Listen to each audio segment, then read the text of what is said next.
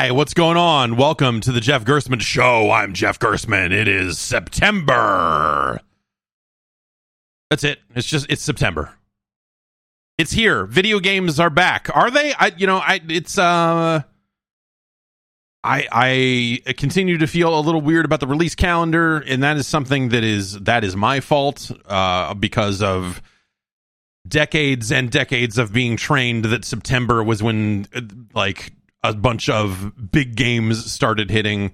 It doesn't really feel like that's the case, but there's been a ton of just like good stuff these past couple of weeks. Or actually you know it's a mix of good stuff and interesting stuff or or stuff that it, it ended up being not good i guess in the case of like a saints row. But um you know we've had some releases here over these past few weeks and this last week felt like the first kind of calm week for releases in in about a month or so. Um which is weird. That's not normally that's not normally how uh, this business does things. And i'm sure some of that is exacerbated by i guess the last of us came out.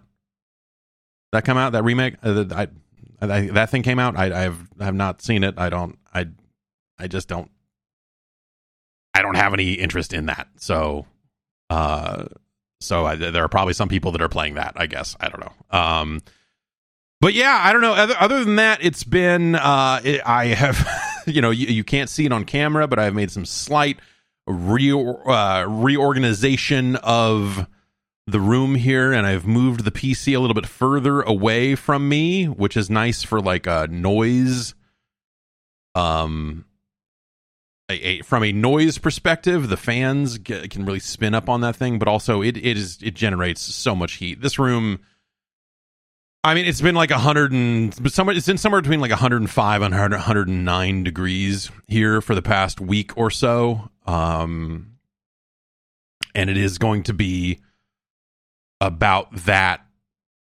uh, temperature for the rest of this week. And I think this weekend it will finally get back to a point where it's only 90 degrees and you're like, yay. So yeah, it, it's uh, this room in particular uh, becomes a pretty unpleasant place to be, but also this room, you know, as you remember from this wall getting torn down right here, this room is right off the the the air conditioner, the all the furnace, all the pumps everything emanates from the the closet right next to this room. And so my AC vent up here is the first vent off of the furnace. And so at least the AC works well when it is running which really just underscores um I this is uh, this is an increasingly dire need on my part. I want to do it. I think you know people are like, "Oh, it's going to save money over time." I feel like it would almost save me money within uh, 6 months or something with the way some of this is going with the heat, but I need to get solar panels. I want to get solar panels and a battery. I want to save money on electricity. I want to not uh, worry about power outages maybe quite as much because they are definitely turning off power around town here and there um, as the grid is overloaded or you know whatever the hell it is. Uh, they they always threaten that. They're like, "Hey, keep your keep your AC at 78 or higher if you can." We we honestly we we don't often run it lower than 78. But it doesn't matter because it's so fucking hot that it still runs for seven hours straight. Uh, and uh, it's like, oh, well, we have it set to 78, but also it's a 2 trillion degrees outside. Um, I love the idea. I, have said it before, and and I will continue to say it. I I love the idea of solar electricity. I love the idea of solar power all of these alternative energy sources, new technology. Not that it's even that new anymore, but um, you know, I, I wanna, I want to, I want to get it.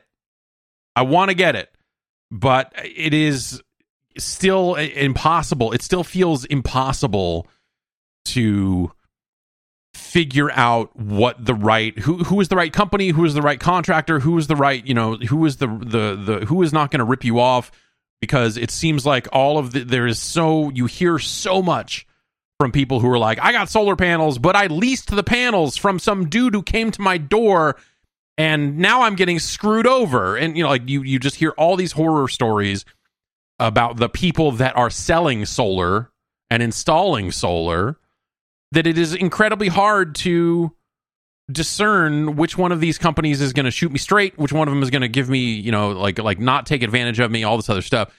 And I, I don't I honestly don't know what to do, you know. So you know we're we're still relatively new to the area. Like we moved about a year ago now, and so I don't have like a network of a lot of contractors or all, all these other people that I've worked with that I can be like, hey, do you know someone? Like I don't know anyone that has solar that is close to here that I can go. Who did you go with? Like I, I have no I, I don't have any kind of uh, like network thing that I can rely on to say like, hey, how do I go about doing this, or or did you like the company you went with, or or anything like that.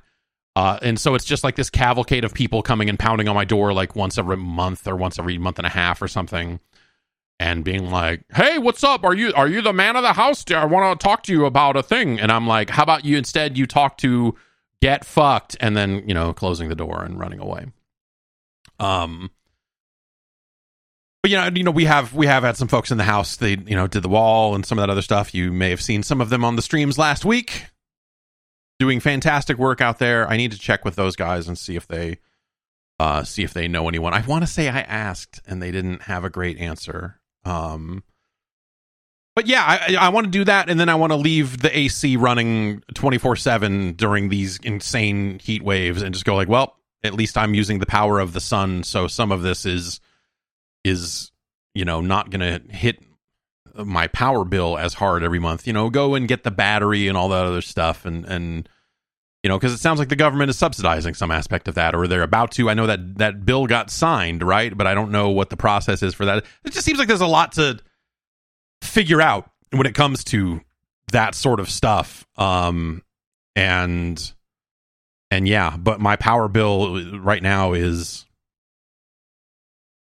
I don't know what it's going to be these last couple of months, just from the the way the heat has been. You know, it, so it's it, at night it's not getting any colder than, um, I think like seventy seven is the coolest I've seen it overnight. Like by six a.m. it'll be down to like seventy four or something, but it's still like 81, 82 degrees at midnight, and so you can't really open windows and so it's just like the ac is just coming on at like 2 a.m it's like hey it's hot i'm like what and it's like again i have it set to 78 it's not like i'm trying to keep things 72 degrees here or something so it, it's uh yeah so I'm, I'm trying to not waste money i'm trying to be smart about stuff and uh and solar seems like a solid investment stuff so i, I don't know like yeah I, but I, I guess again like it, it wouldn't be I would love to pull the trigger on this. I've wanted to do it for a long time, even before uh, moving. It was something I wanted to do, but it's just it, it's it just seems so hard to separate the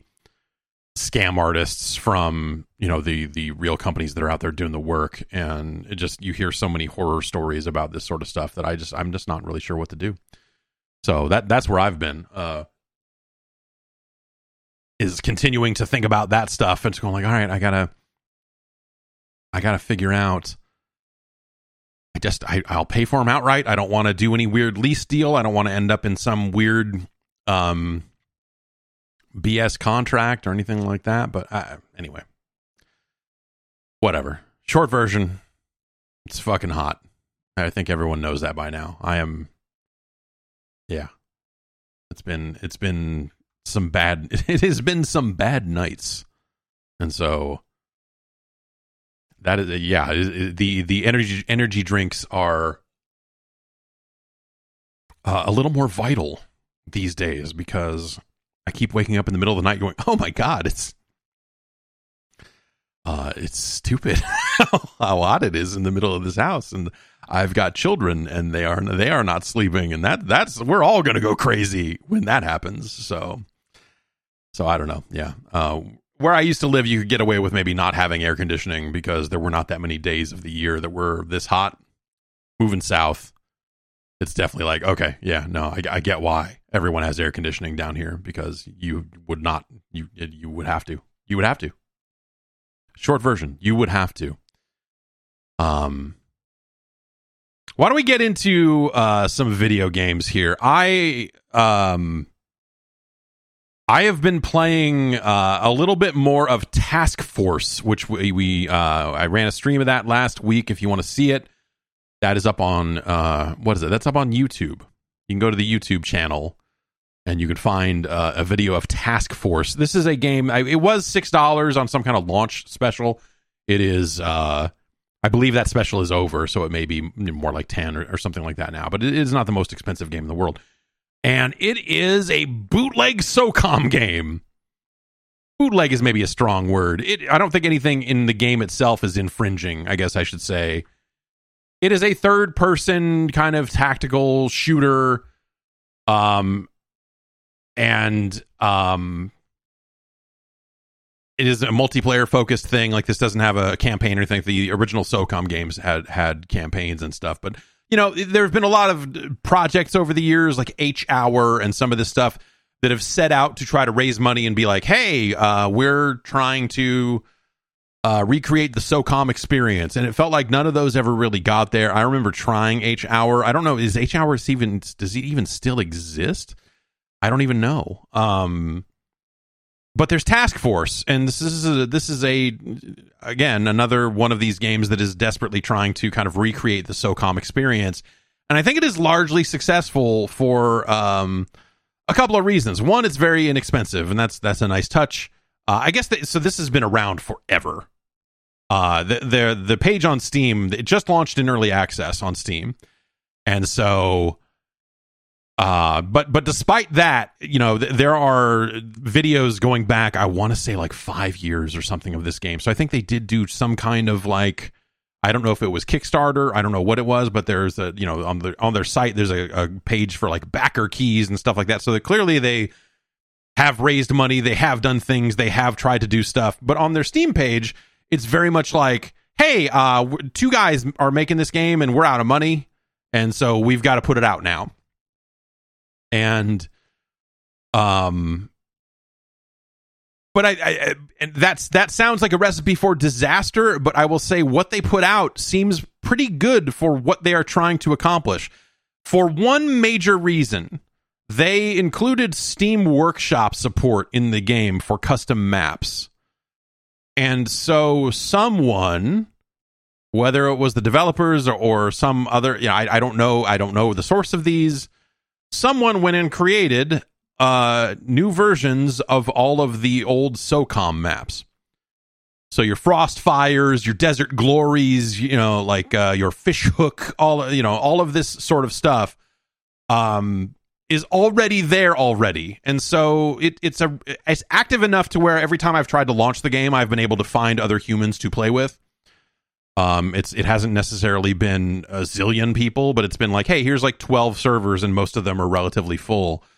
Um, and they're all running old SOCOM maps, and uh, it's awesome for what it is. I've I've been on the record for I'm going to say probably at least a decade at this point in terms of saying I don't think that Sony should make a new SOCOM. I don't think that I don't think a new SOCOM game is ever going to be a big commercially successful sort of thing without totally throwing away everything that people remember and love about early SOCOM. Uh, and if you weren't there for those games, I also think coming to this game, you're going to look at it and be like, "What is? Who was? What's the big deal? Who cares?" Because it's an online shooter. It's a competitive online shooter. That we we we piss competitive shooters through our penis around this place that is how many come out a week around here. Um, so, you know, that's not necessarily impressive on its own, but back on the PlayStation 2, when you had to strap a network adapter to your PS2 to play anything, um, SOCOM and and for me, SOCOM 2 was where it stopped. Everything after SOCOM 2, I'm I'm kind of whatever about. Um, there really just wasn't anything like it happening on consoles at the time and it is it was it was such a fun it was such a fun game in its day and me and my roommate would play the shit out of those games for hours he'd be in you know we'd just be yelling down the hall um and I've told this whenever he would die, he would start doing push-ups until the next round started. Not all the time, but you know he I don't know he he had to move heavy things for a living, so he had an interest in being strong. Me, I had an interest in sitting still, and still do, to be honest. Um, but it was just an incredibly fun competitive game, uh, a, a a competitive shooter before you know, before Call of Duty came around and and kind of changed all of that stuff and and and codified and and really locked all that stuff down before even you know to a certain extent gosh i'm going to say this is you know i'm going to have to look dates now. We're going to have to look dates because i want to say this is before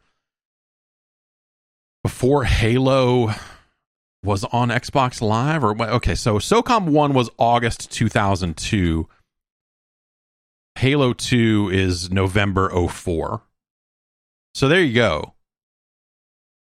So this was pre halo on the internet. This was the very early days of online gaming on consoles even. This was you know you had the dreamcast that had come along the playstation 2 the network adapter finally did come out and you know i think i got my network adapter with socom or they includes the headset. That's what it was. They had the because they had some some voice control for the it had voice chat and you could also when you were playing online but playing the campaign you could order your ai guys around with a headset and so these are the very early days. So let's see here. SOCOM is August 02. When did Tony Hawk 3 come out? That's like late 01, right? Um so late 01 is when Tony Hawk 3 comes out and that is maybe the first online PlayStation 2 game because that thing just supported USB to Ethernet adapters. You didn't even need to get Sony's network adapter because that network adapter wasn't even fucking out then. Activision was just like, yeah, we built online into it and it will work with Sony's network adapter if they ever ship the damn thing. But until they do, we've supported a limited list of USB Ethernet adapters so you can get online with it. Like they really went the extra mile with Tony Hawk 3 to add that online stuff in. Anyway, later the next year, the network adapter would ship and you would start to see more and more games that supported that stuff.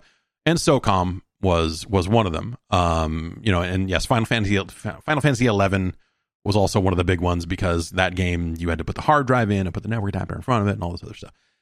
Um, and so SOCOM was very early, and it was it. You look back on it now, and, and it's very it's very quaint in a way.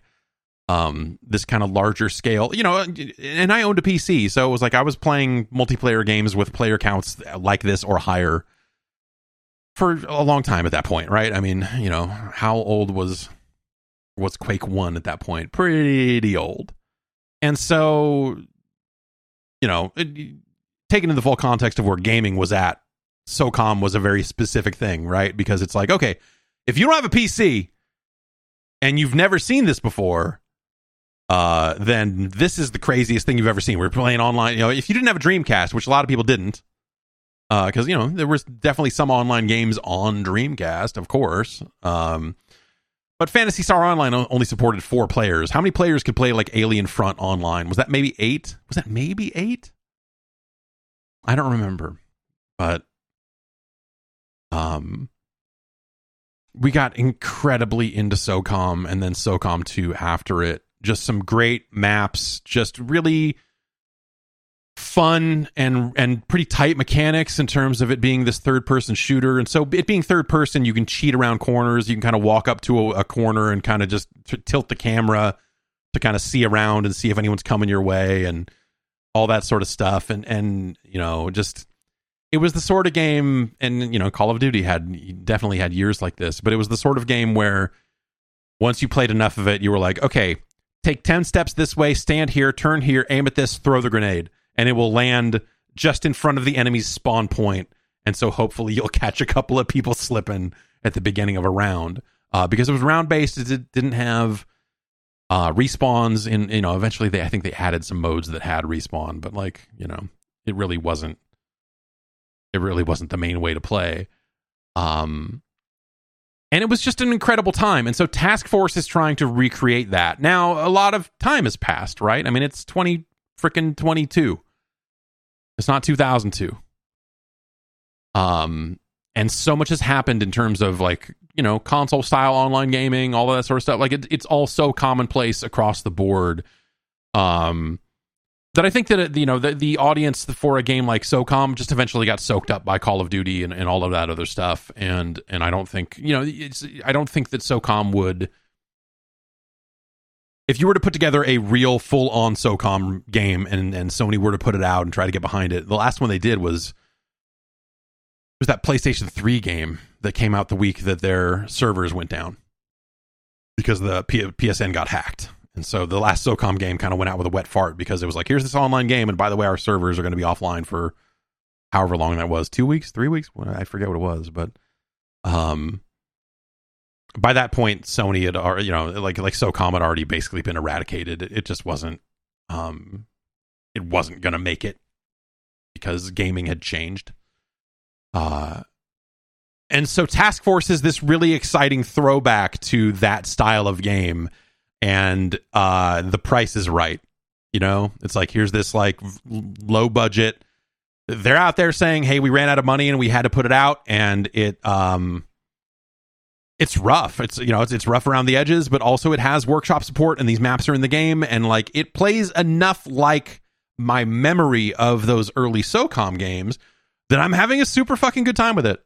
Uh, I'm having a really, really good time with this thing, and um, I got it up and running on the Steam Deck. It took a little bit of of finagling to make that happen, but you know, nothing, nothing too crazy.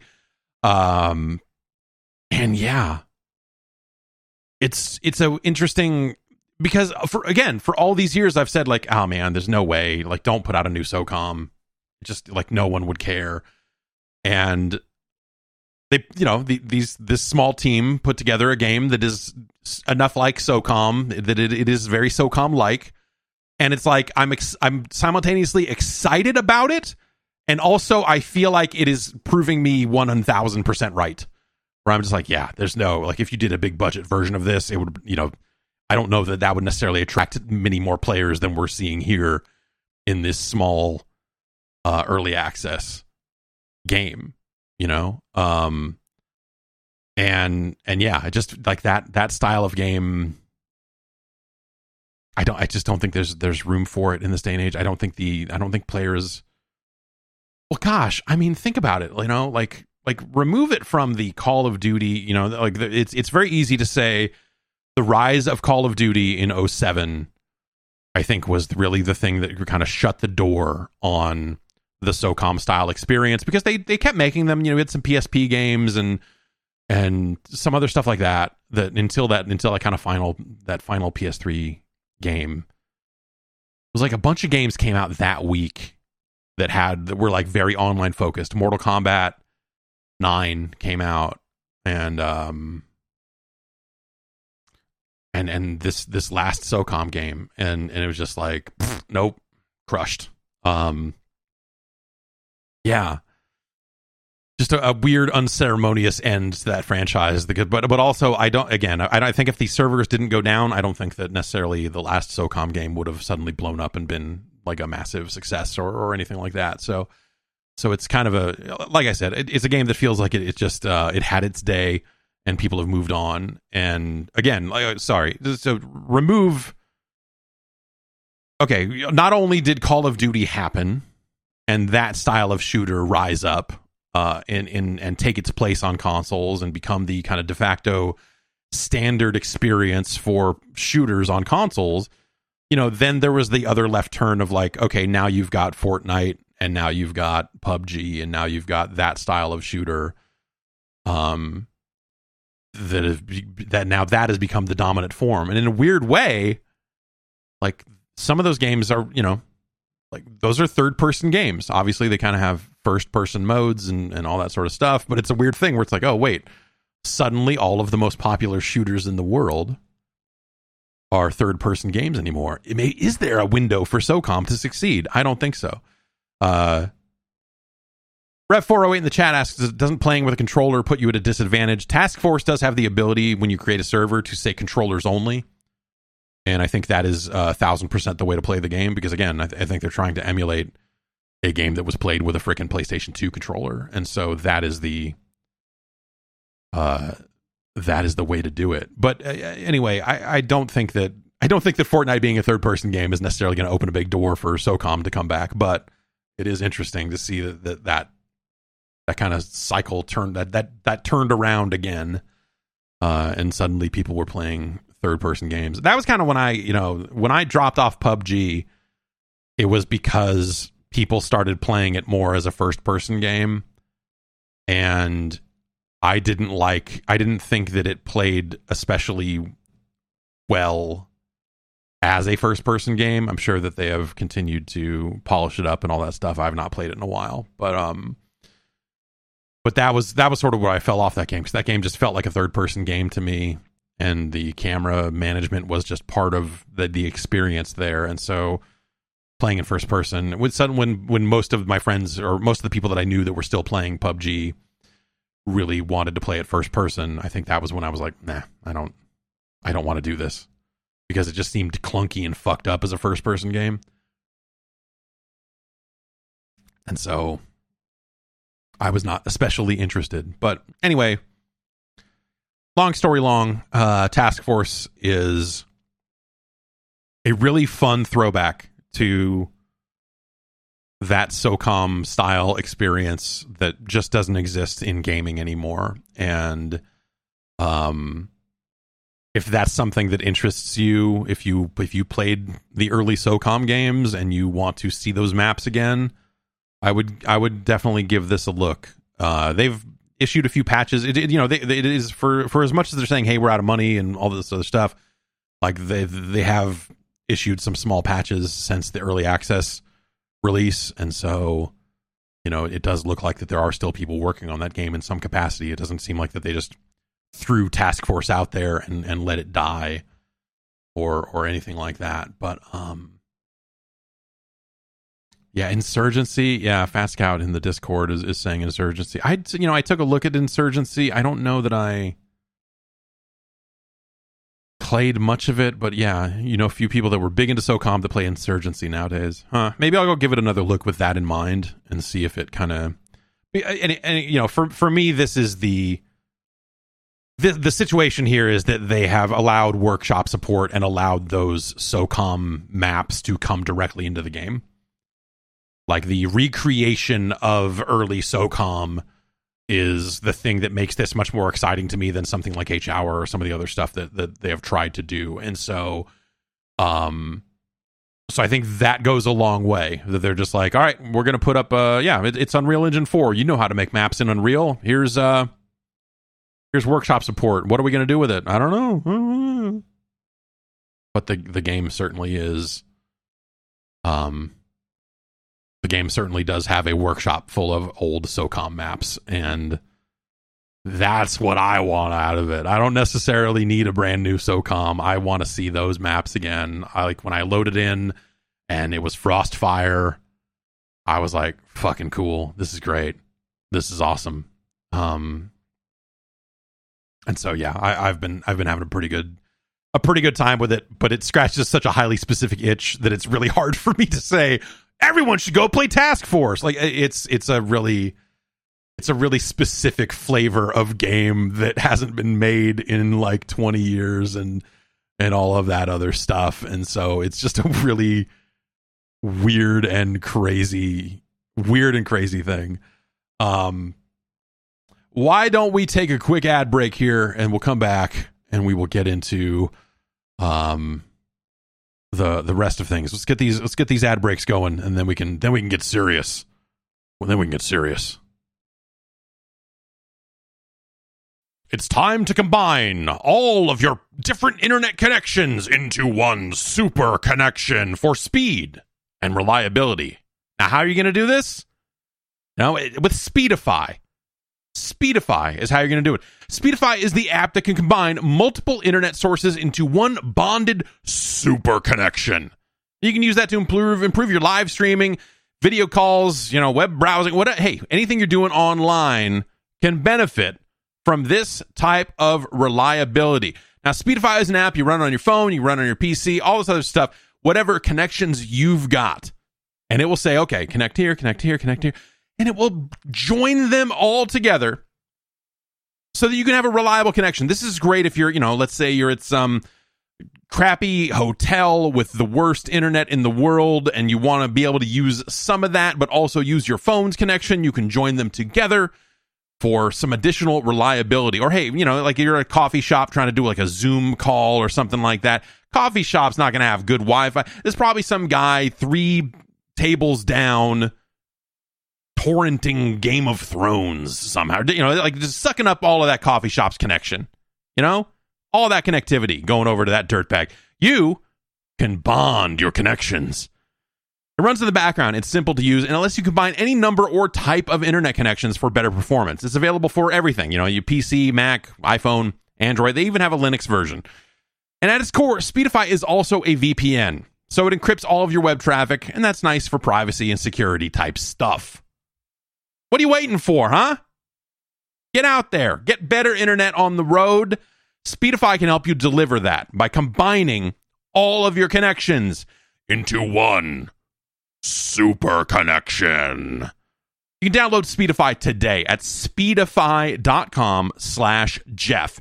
That's S P E E D I F Y dot com slash Jeff.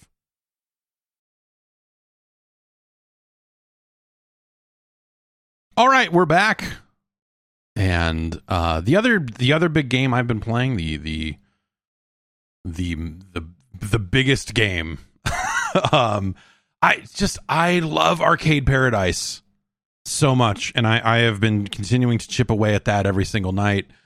Um, and unlocking more arcade machines and expanding the arcade. I invested in a game developer, which seems like it's going to go bad. And you know, the you are ostensibly running a laundromat, and your father is none the wiser that you've expanded it into an arcade, and that feels like it's all about to come crashing down in a storyline sense. And so, like the the the heat is on there uh but i just got i just when i next time i fire it back up i will acquire a foosball table um and uh another game uh, i'm getting ready to buy a game i think it's called knuckles and knees. I don't know. It's it is really engaging to build this arcade. It is not as you know the the the management sim aspect of it is not mega deep you know, in terms of like running the laundromat, all the other stuff. Like you get an upgrade currency that lets you be more efficient with things and and then thus basically like a lot of the upgrades are are being done in uh in a way to kind of facilitate you playing the arcade games a little bit more. And um and I think that's that's been pretty cool to to go through that process. There are goals on all the arcade machines, and when you complete the goals, then those that makes your arcade, arcade machines more popular, which means you earn more money from those arcade machines, so you can buy more arcade machines and kind of keep this cycle going. For I believe there are 35 games in all, so I'm probably only about halfway through this thing. Um, and yeah, you know, there's a vector graphics Qix clone in there that is not as good as regular Qix, I will tell you there's some key things they left out that make Qix great that you're just like, well, uh yeah, this is this is clunky, but it's still it's still kind of Qix, and I'm still there's like a a a Bomberman style game in there that is uh really shitty.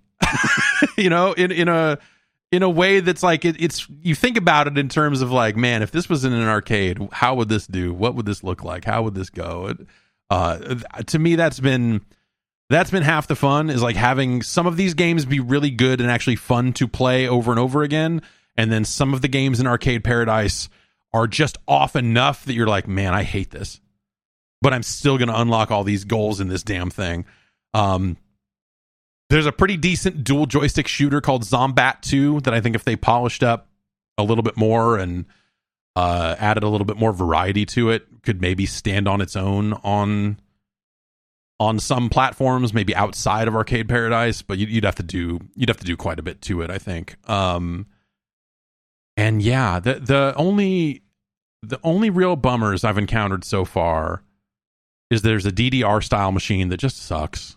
The the the timing of the steps doesn't line up for most of the songs in it and that's just like that's broken right there.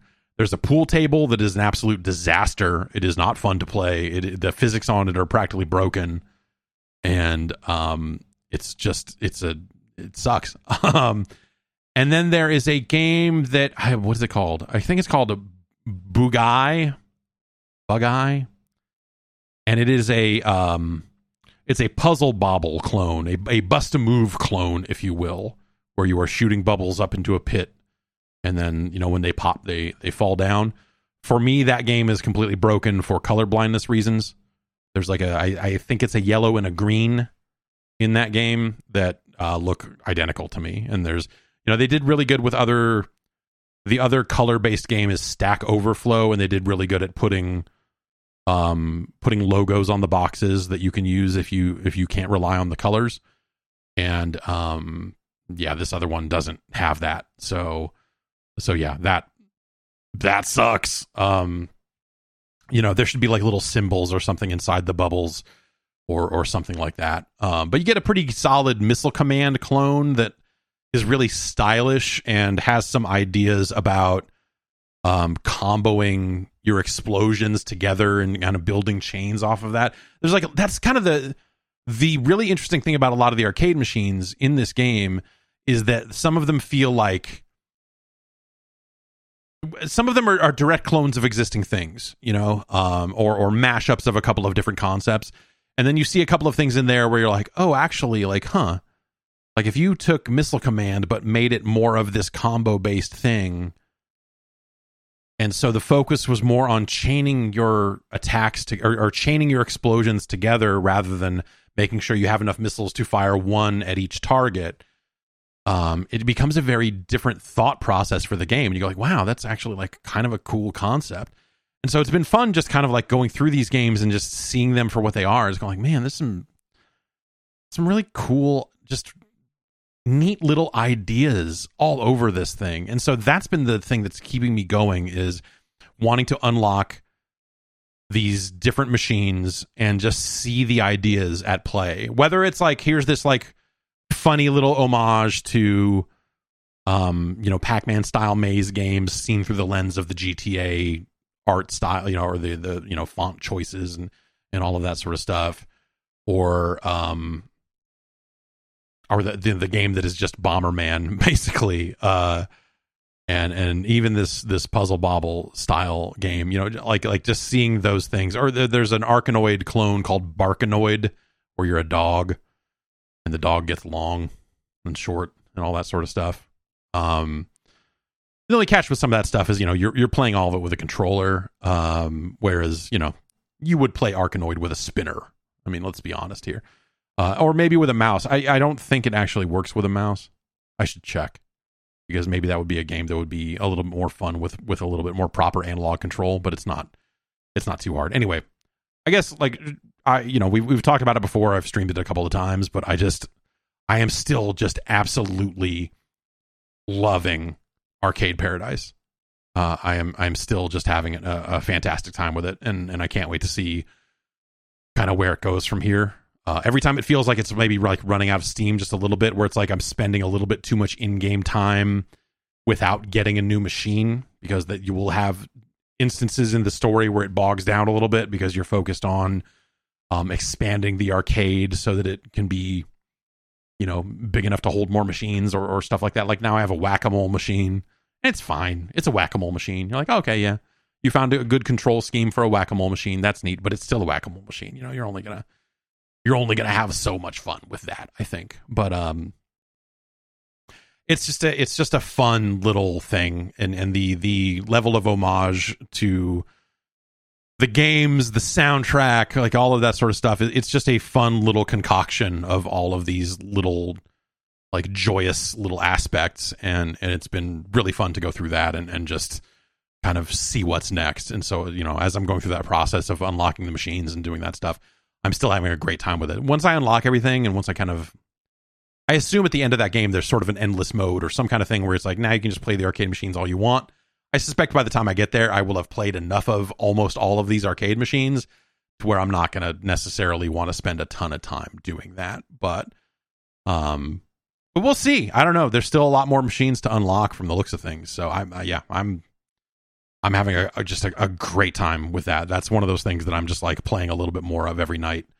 And, uh, yeah, I, have been having an awesome time with it. There's a video of that up on uh, the YouTube channel if you wanna if you want to see that. All right, why don't we get into the news?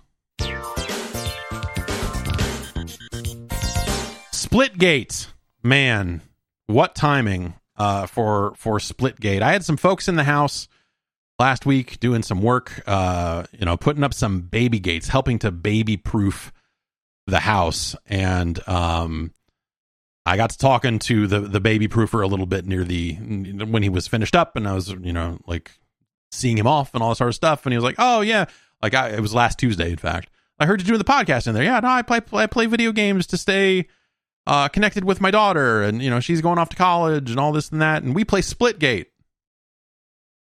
I was like, awesome, yeah, no, I, Splitgate is a cool game. I I hadn't played much of it in a while, and then, uh, like what was that? Uh, let's say was it in, in fact it, okay? So Friday of last week. So a few days after that, uh, the 1047 Games, the publishers of Splitgate, put out this announcement. Important announcement about Splitgate's future. We cannot be here without your support. We pride ourselves on trying to be community as focused as possible, so on and so forth. Splitgate achieved a level of success that we could not have anticipated and that few indie games are fortunate to reach. That initial success brought an opportunity to turn what started as a college dorm dream project into a triple A game that could stand toe to toe with shooters from the biggest publishers in the industry. But this also meant that as we've brought on top tier talent from across the industry, we've spent a lot of our time trying to rework old content and systems that were originally built by a handful of people. We are, in a way, bailing water while also trying to keep everyone who bought a ticket to board our ship happy, while also trying to turn our boat into a rocket ship. After careful consideration and much deliberation, the 1047 Games team has determined that in order to build the game fans deserve, and to build it in a way that isn't trying to retrofit and live operate an existing product, we are ending feature development of Splitgate. We are turning our attention away from iterative, smaller updates and going all in to focus on a new game in the split Splitgate universe, which will present revolutionary, not evolutionary, changes to our game. It will be a shooter, it will have portals, and it will be built in Unreal Engine 5. Oh, and it will be free.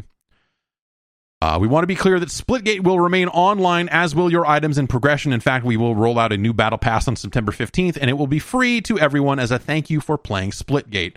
Game support will continue, and there will be smaller updates and fixes to Splitgate, but the bulk of our focus will be on an entirely new shooter that we can't wait to share with you. This is a see you soon and not a farewell. Uh, so I guess that's like a, some good news, bad news situation, right? I don't know if you remember when Splitgate came out. Uh, it exploded. It came out at the perfect time. People were looking for a new shooter. Halo had been delayed and wasn't coming out, and and Splitgate has like little bits and pieces of it that are very Halo like. I mean, it does have portals. It is it is a shooter with it is a shooter with portals, and so you are creating portals, and you can you can shoot through the portals and all this other stuff like they are exciting mechanics to to engage with um and it just got huge in a way that the game was like when when it first blew up it was hard to get in to a match because it was this small team making this very small game and suddenly it became everyone was talking about splitgate for like 3 weeks or something you know I forget how long it was it did not feel like long um, and so that gave them the opportunity to suddenly be like, oh, we can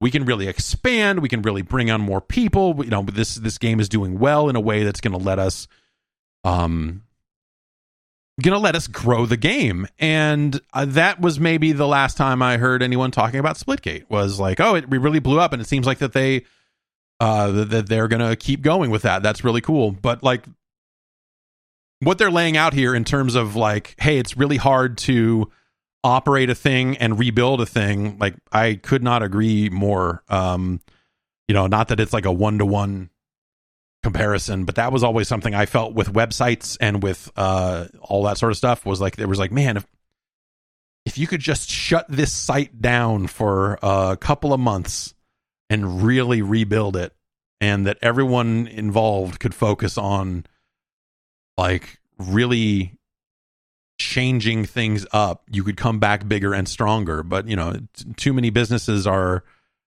uh, you know, that was my advice to other websites uh, that that I worked adjacent to, and they're like, hey, you know, yeah, we can't, you know.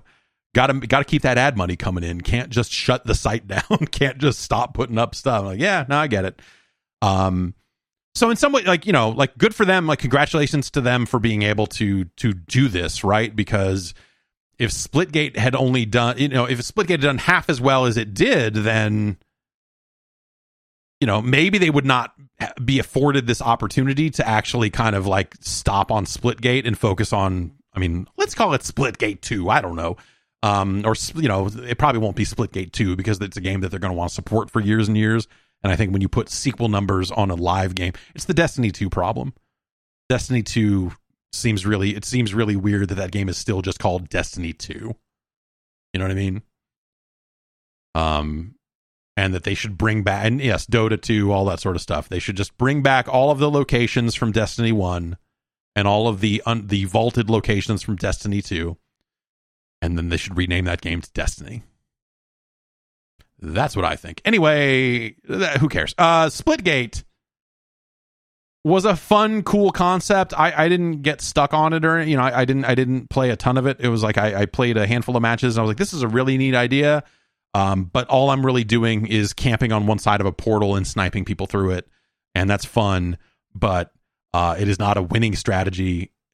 and uh, um, yeah, I don't know. I, I I I had an okay time with Splitgate. It, it's neat it's neat. But uh, them having the opportunity to rebuild it in UE5, them having the opportunity to really kind of think about the thing that they really want to be building.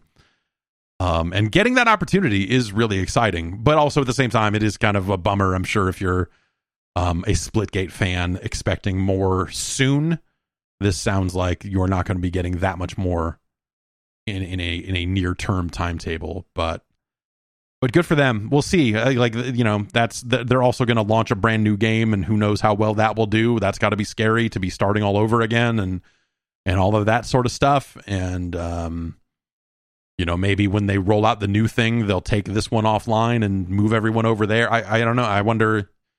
You know, you, would like to think that uh, you know because this was, was a free to play game with cosmetics and all that other stuff. That when they do roll out whatever the new Splitgate game is that they would um carry a lot of that stuff over if they could the cosmetics the the, the you know whatever like whatever they can do to, to kind of continue to honor the purchases that people made on the original game would be nice but um but yeah something that gets uh more regular support something that gets more uh ongoing development and, and something that is a, better a better foundation for them to build off of probably seems like a, a wise move uh, at this point. Because again, like I, it, you know, I know Splitgate's been running for a long time now. Well, not that long, but it's been running for a while now, and I feel like you know, again, it feels like Splitgate had people talking about it for that month or so, and then that you know, then eh, other shooters started coming out, whatever happened, and and just it felt like Splitgate kind of just got lost in the shuffle. So,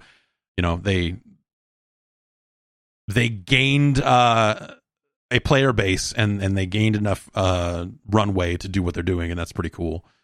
But yeah, uh, a, weirdly a, a mostly good news, slight bad news, I guess, sort of announcement. Uh, unlike the game that Splitgate kind of uh, uh, was able to to coast off of, uh, Halo Infinite, which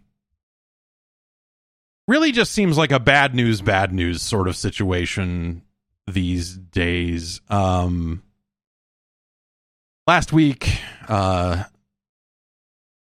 343 kind of updated their roadmap, updated their plans for what was going to, what, what is going to happen with the ongoing support of Halo Infinite. And as part of this, I think the the the biggest thing, the, the thing that people are up in arms about, uh, all that sort of stuff, they are canceling split screen co op for Halo Infinite. Um, and they are planning to. This is from Joe Staten. They are planning to take the resources they would use on split screen co op and attack their list of other uh, higher priority um, targets for for development and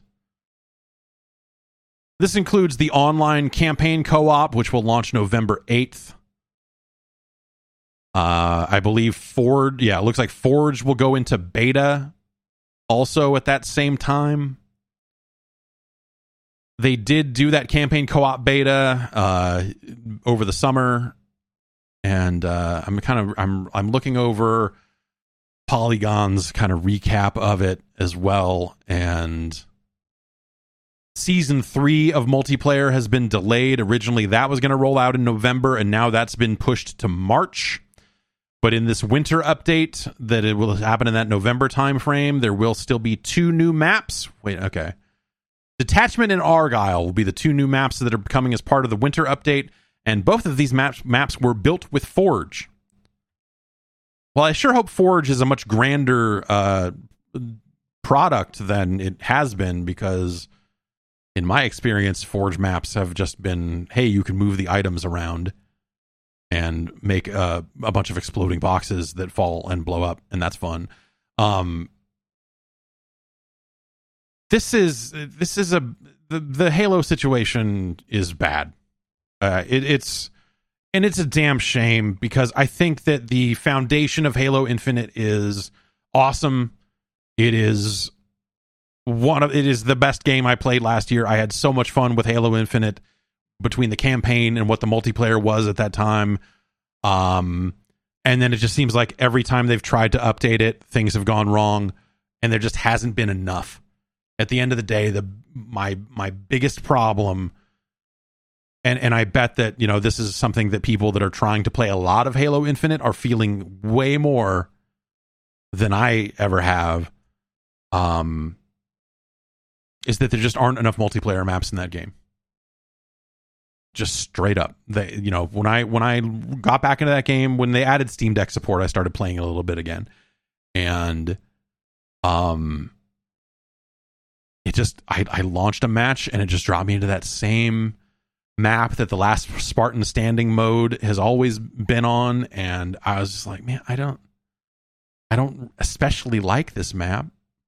I don't really want to play more matches on this map, but there are so few maps that if I intend to play this game, I had better learn to love all of these maps, but I don't.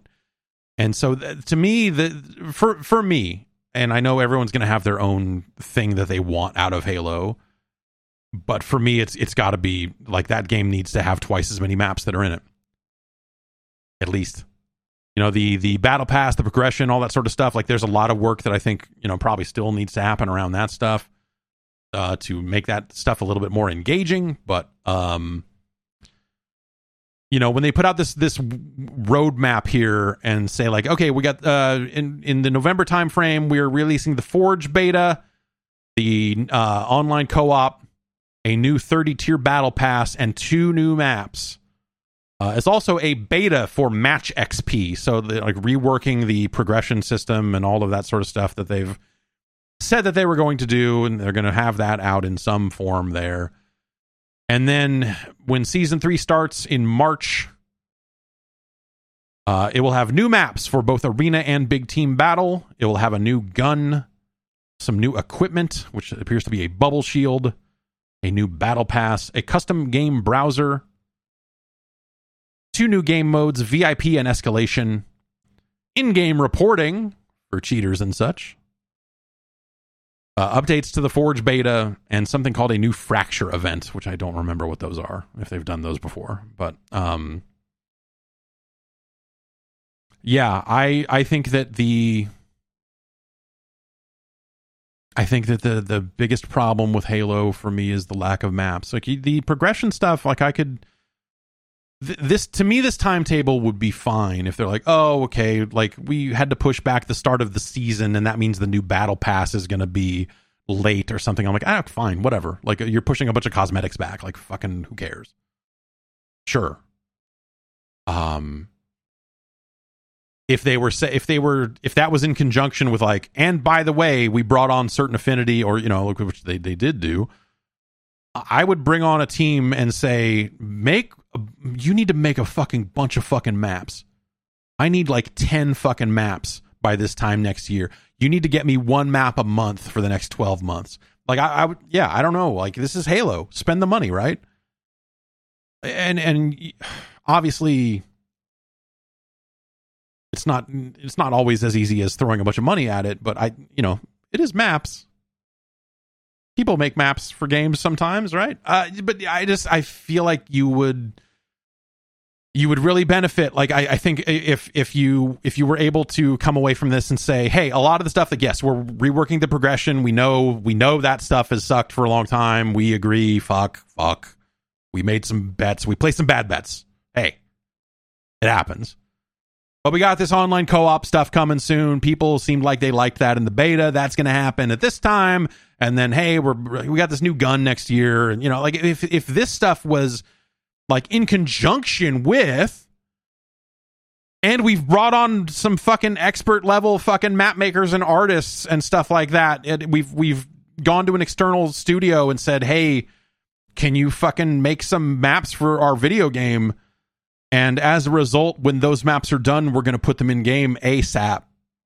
um I I feel like that would and obviously, you know, yeah, it's not, you know, it ain't fucking 1998. Yeah, you can't you cannot just go get Levelord and say fucking could you make your bedroom and Master Chief can jump around.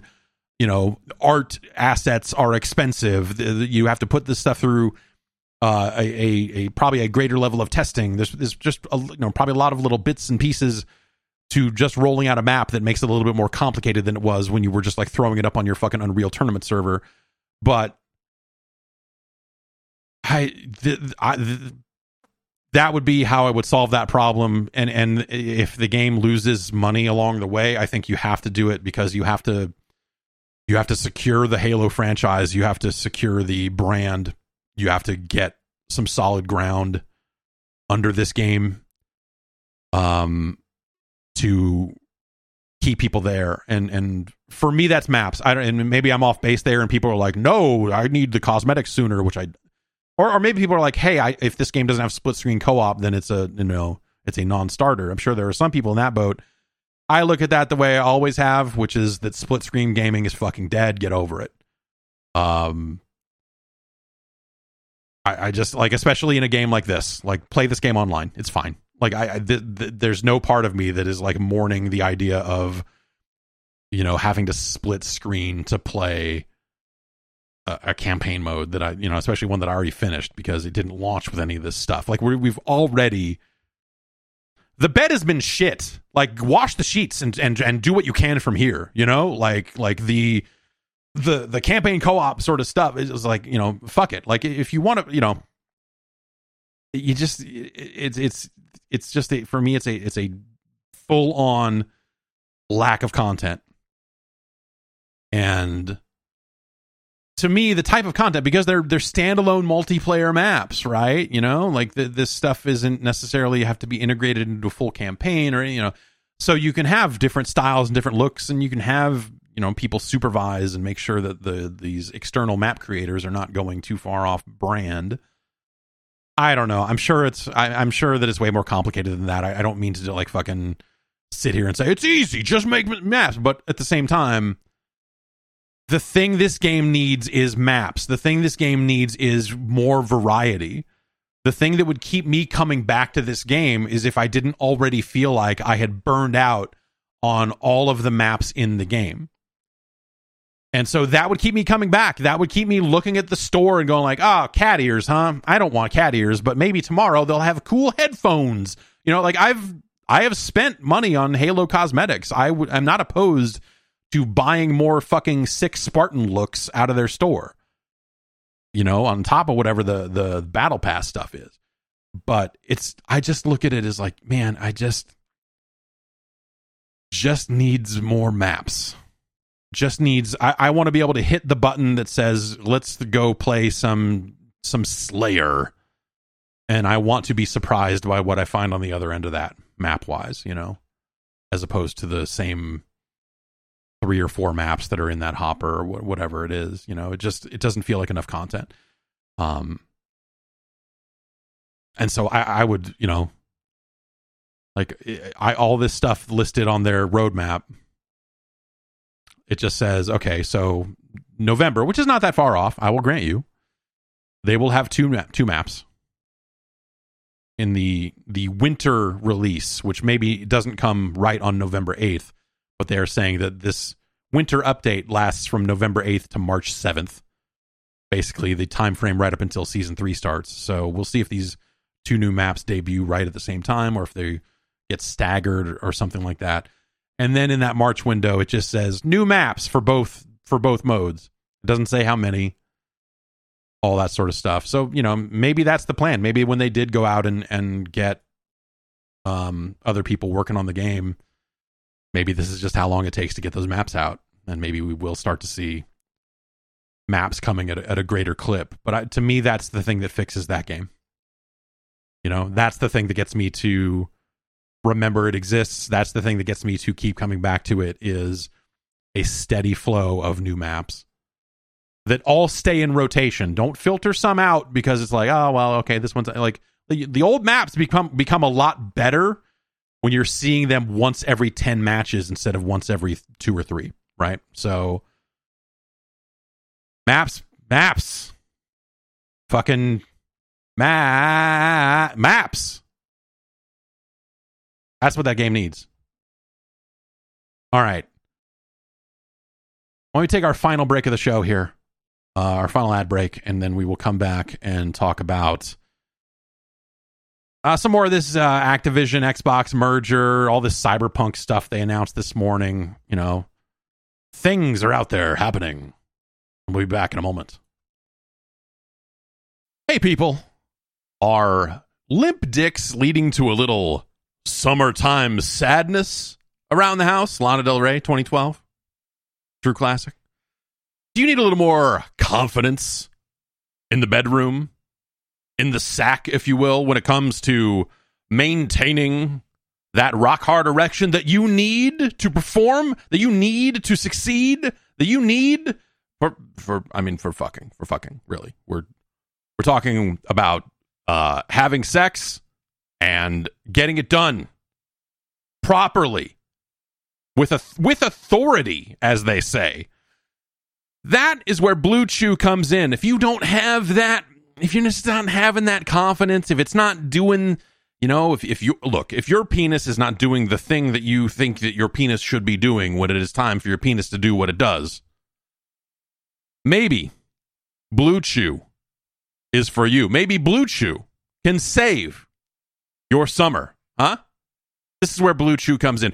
Blue Chew is a unique online service that delivers the same active ingredients as Viagra and Cialis, but in chewable tablets and at a fraction of the cost.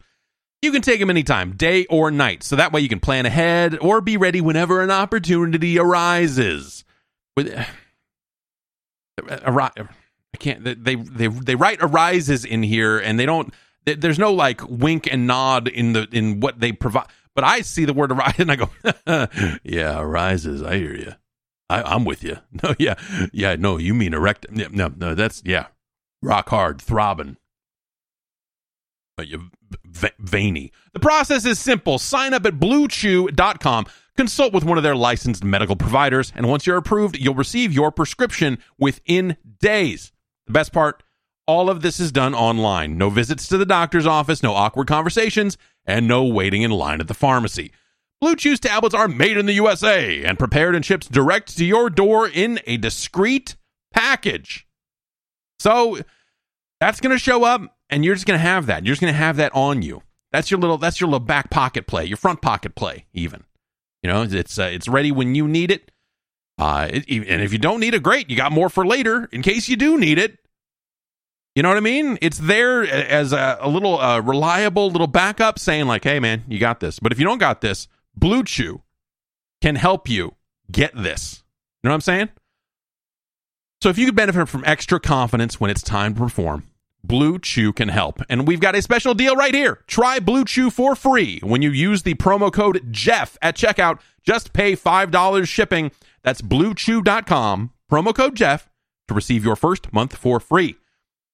Visit bluechew.com for more details and important safety information. And we thank Blue Chew for sponsoring the podcast. All right, we're back with more news. Uh, the United Kingdom. You heard of these guys? Whew. Brexit, am I right? No, uh, the, the United Kingdom has stepped in and and and issued some concern at the ongoing uh, plans to merge Activision into Microsoft, into Xbox. Uh, this comes from uh, Video Games Chronicle. The UK's Competition and Markets Authority uh, has basically issued a, a big old summary about their concerns and some of their potential issues and the, the impact that the deal could have on Sony's ability to compete in the field, which strikes me as strange. This has led to a variety of comments, uh, both from from Phil Spencer. There was a you know this this has kind of gotten you you hadn't you haven't really seen a lot of Phil Spencer out there lately, and you you know suddenly kind of post Gamescom around Gamescom you maybe saw him showing up on Bloomberg, showing up you know like they they issued a a press release. Um, it was basically just like a note from him that was like, hey, here's how we think this Activision thing is going to work out. Uh, and why it is not that big of a deal. They had to do some of this stuff uh, for the uh, similar authorities in Brazil. And the the news aspect of this is kind of um a little thin because you know basically like the the new news here is is confirmation that uh that they intend to bring Activision's games to Game Pass which yeah of course they're going to do this this was the I think they they basically indicated this all along, but didn't really come out and say it until they were like, "Oh yeah, yeah, Call of Duty, we want to put it on Game Pass, like all these other games, we want to put on Game Pass." But also, we have signed an additional deal with Sony, ongoing, uh, past the existing deal, to say yes, we will put out uh, Call of Duty on their platform for years to come. And the, the statement is really just them saying like, "Hey, look at what we did with Minecraft." You know, hey, even after we bought Minecraft, we still kept putting it out on non Xbox platforms. We still kept updating it on the platforms that it had been on before, like, you know, basically saying, hey, we don't intend to take any of these things away. Um, and it's a really weird, you know, the there was the bit from this is from early August that uh, when when Sony had to file similar stuff in in Brazil, some of their uh, responses. Uh, this is again um, from Video Games Chronicle. Some of their responses to the regulators in Brazil were basically saying, "Hey, uh, Call of Duty is a franchise that can influence users' console choice."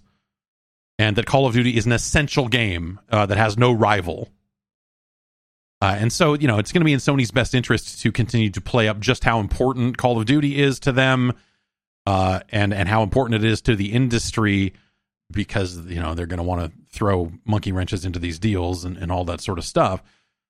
Um, and so the the quote from them on this that they gave to Brazil was, according to a 2019 study, the importance of Call of Duty to entertainment in general is indescribable the brand was the only video game IP to break into the top 10 of all entertainment brands among fans, joining powerhouses such as Star Wars, Game of Thrones, Harry Potter, and Lord of the Rings. Call of Duty is so popular that it influences users' choice of console, and its community of loyal users is entrenched enough that even if a competitor had the budget to develop a similar product, it would not be able to rival it. Um, and so eh, I yeah, I I guess. um, yeah. So you know, then later in August, kind of Microsoft refuted uh, those claims and said, like, you know, th- these claims are are not things you can justify. But also, uh, they're saying that Sony's claim is incorrect because it's not part of Microsoft's strategy to remove content from players. Call of Duty will still be on PlayStation as a paid title. Um, and and also that adding it to a game pass like service would not necessarily hamper that because they say data shows that players see subscription services as only one way to pay for games. Um and then also go on to say that hey sony has its own subscription service too. What the fuck are you talking about? Uh and that there are numerous other game distribution channels and subscription services many of which include content that isn't available on xbox. So basically trying to say like hey there's a healthy marketplace out there uh for games like we don't have the only game in town when it comes to subscription services and and all of that sort of stuff and so it's this weird thing where microsoft is going to pay a fuckload of money to try to acquire call of duty while also saying uh, it's not the it's not the biggest. I mean, it's it's yeah, like yeah, it's big, but it's not like it's. I mean, it's not you know, it's not it's not it's not that you know, it's not like world dominatingly big, which I actually completely fucking agree with because we're talking about Call of Duty, not Fortnite, not uh, you know, the way PUBG has at times been seen worldwide. Um, Call of Duty is certainly a big franchise on consoles and all that sort of stuff, right? I mean, it's, it's one of the biggest going. Even in its down years, it is still one of the biggest things going. But it ain't fucking Minecraft. It ain't fucking Roblox. Like it, you know, it, it's it's there's Call of Duty has lost a step. If it hadn't, then we wouldn't be having these conversations at all because I don't think that I think Activision would have found another way out of its weird fucking Bobby Kotick shaped problems if uh, Call of Duty was still a fucking massive fucking banger. Um, and so basically the new news is is that uh, yes, they intend to bring Activision's franchises to Game Pass, and then the other part of that is that they have reached an agreement with Sony past the you know there was the story saying like oh are the next three Call of Duties meaning Modern Warfare 2 and the Warzone reboot, and then whatever's next, is presumably a Black Ops, whatever it is. Um, those will all be on PlayStation. And I believe the the thing here is they have gone and said, no, we've extended that deal. Um, because why leave money on the table? And and you know th- this is really funny for me in the context of the history of Call of Duty's marketing agreements. Because remember through the Xbox 360 era, um, they had that co-marketing deal with Call of Duty, and so DLC premiered first on the Xbox, and then later came to PlayStation 3. And so it led to a situation where PlayStation 3 was not the dominant console for Call of Duty products. Um, for a multitude of reasons. Like the co marketing agreement certainly helped, but also I just think that the Xbox brand and you know in some ways it feels like that they're trying to do things to combat this over the years right um with the the types of games they're publishing with the way game pass works but like the xbox brand became the fucking full-on shooter bro brand this is where you go to play the shooters. This is where you go to play. They've got halo and they've got call of duty. And and that it the xbox brand just became synonymous with that sort of stuff. And um Sony would eventually start to bid um for that. When when the PlayStation 4 came out that ended up flipping and eventually DLC became you know something that you don't pay for and those maps just come out and they they try to monetize in different ways but on PlayStation 4 you started seeing Sony get that co-marketing deal and suddenly Sony was the brand getting the the best Call of Duty stuff first you know, they did that VR thing for Infinite Warfare and, you know, little little bits and pieces. And there was a little bit of snippy back and forth there where um Microsoft t- tried to downplay it. And they're like, yeah, I mean, Call of Duty, yeah, that used to be a big deal. You know, I guess if Sony wants it, they can fucking take it. Mm, whatever. Um, we know how expensive that was, and mm, maybe not worth it. Maybe not a good spend for them. And my understanding is that it was not as expensive as they thought it was going to be because Call of Duty had lost a step.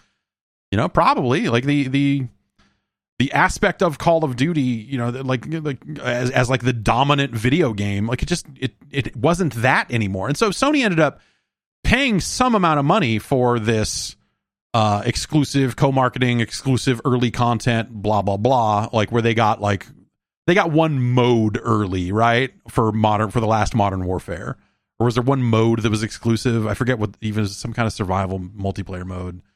It was just fucking whatever, you know. It wasn't even it was not that big of a deal.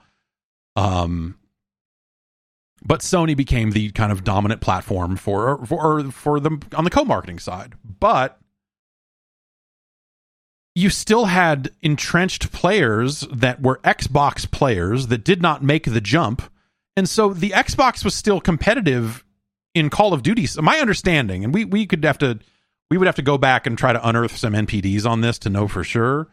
But the story I remember at the time was that Sony paid some amount of money to get the co-marketing deal for Call of Duty, but Xbox was still outselling them uh, on Call of Duty for quite a while there. because Xbox fans had joined the Xbox brand to Call of Duty already. So even when Sony had the stuff early, it wasn't really that big of a benefit because it was just Call of Duty. At the end of the day, eh, it's just Call of Duty. And so I don't know this this whole watching watching these publishers now after that after that stuff transpired uh, where where Sony was was leading the leading platform for Call of Duty for a generation there. And now watching them try to play it up like, well, this is the biggest thing in the world, and then having Microsoft go like, ah, well, you know, we'll, we we are going to put it everywhere because that's how we make the most money. Like, and, and of course, you know, of course, they make more money by putting Call of Duty on PlayStation than they do saying you have to buy an Xbox if you want to continue playing Call of Duty um, because those consoles are expensive and you'll have players that won't make that jump. And so it's in their best interest to continue to support the PlayStation uh, with Call of Duty as Call of Duty has been for years. I mean, you know, you want to talk about second class citizenship for Call for Call of Duty, like the the Xbox 360 era, like those PS3 ports, those PS3 versions of Call of Duty games always felt incredibly off to me. Like just enough like not enough to like if you weren't if you didn't have the comparison point, you'd be like, ah, it's fine. But it just never seemed right on PlayStation 3. That probably has a lot to do with the PlayStation 3's controller, to be honest, uh, more than anything else. But yeah, I mean, yeah, the game was coming out on the freaking Wii and all this other stuff. So you know, I just I don't think that this is going to hold up, and and I, I I don't think that the the specific Call of Duty argument around this is going to dictate who's going to buy what is going to sway any of these regulatory bodies. Because I, I just I don't think that these arguments actually really hold water when you really look at them closely, you know, because you know Call of Duty is going to be there's going to be a separate game coming out for mobile. There's going to be you know Call of Duty is is by definition everywhere, and it don't that business only works if they can sell it to as many people as possible. I mean you know, Activision finally fucking felt the heat here this year, and they're going to put Modern Warfare on Steam. Modern Warfare 2, rather. They're going to put that game on Steam when it launches this year. Presumably because fucking limiting their games to BattleNet and forcing people to go install BattleNet like is not a winning play for that specific franchise. So this seems like their attempt to try to put that game where more players are and put it on Steam at the expense of the 30% cut that they have to give up to Valve as opposed to just selling it on BattleNet or, or, or whatever, you know. And and so that's you know that that seems like the thing that led EA back to Steam after those years of not being there. One would presume that Ubisoft will eventually go, ah, shit, fine, fine, we'll keep our thing up and running, but and we would strongly prefer if you went to Ubisoft Connect and uh, and bought those games directly from us. But you know, they're already selling them on the Epic Store. Actually, maybe that's the thing that maybe that's the larger thing that is keeping the Ubi games off of Steam is that they probably are getting a buttload of money from Epic to not put put them there. So, so yeah, I, I, I just I this as as someone who has been looking at this business for a very long time, even though I am not necessarily a business reporter per se um, when you look at the way Call of Duty has been treated and the way that the marketing agreements have gone back and forth, and you look at Call of Duty's maybe more more current place in the landscape. I know the sales story tells a very strong story, but I think when you think about the other games on the market, the other games that people are playing instead of Call of Duty, like the biggest threat to Call of Duty is not a platform limitation. It's it's probably still Fortnite. It's probably still you know like kids are not getting into Call of Duty the way they used to because they're playing other stuff.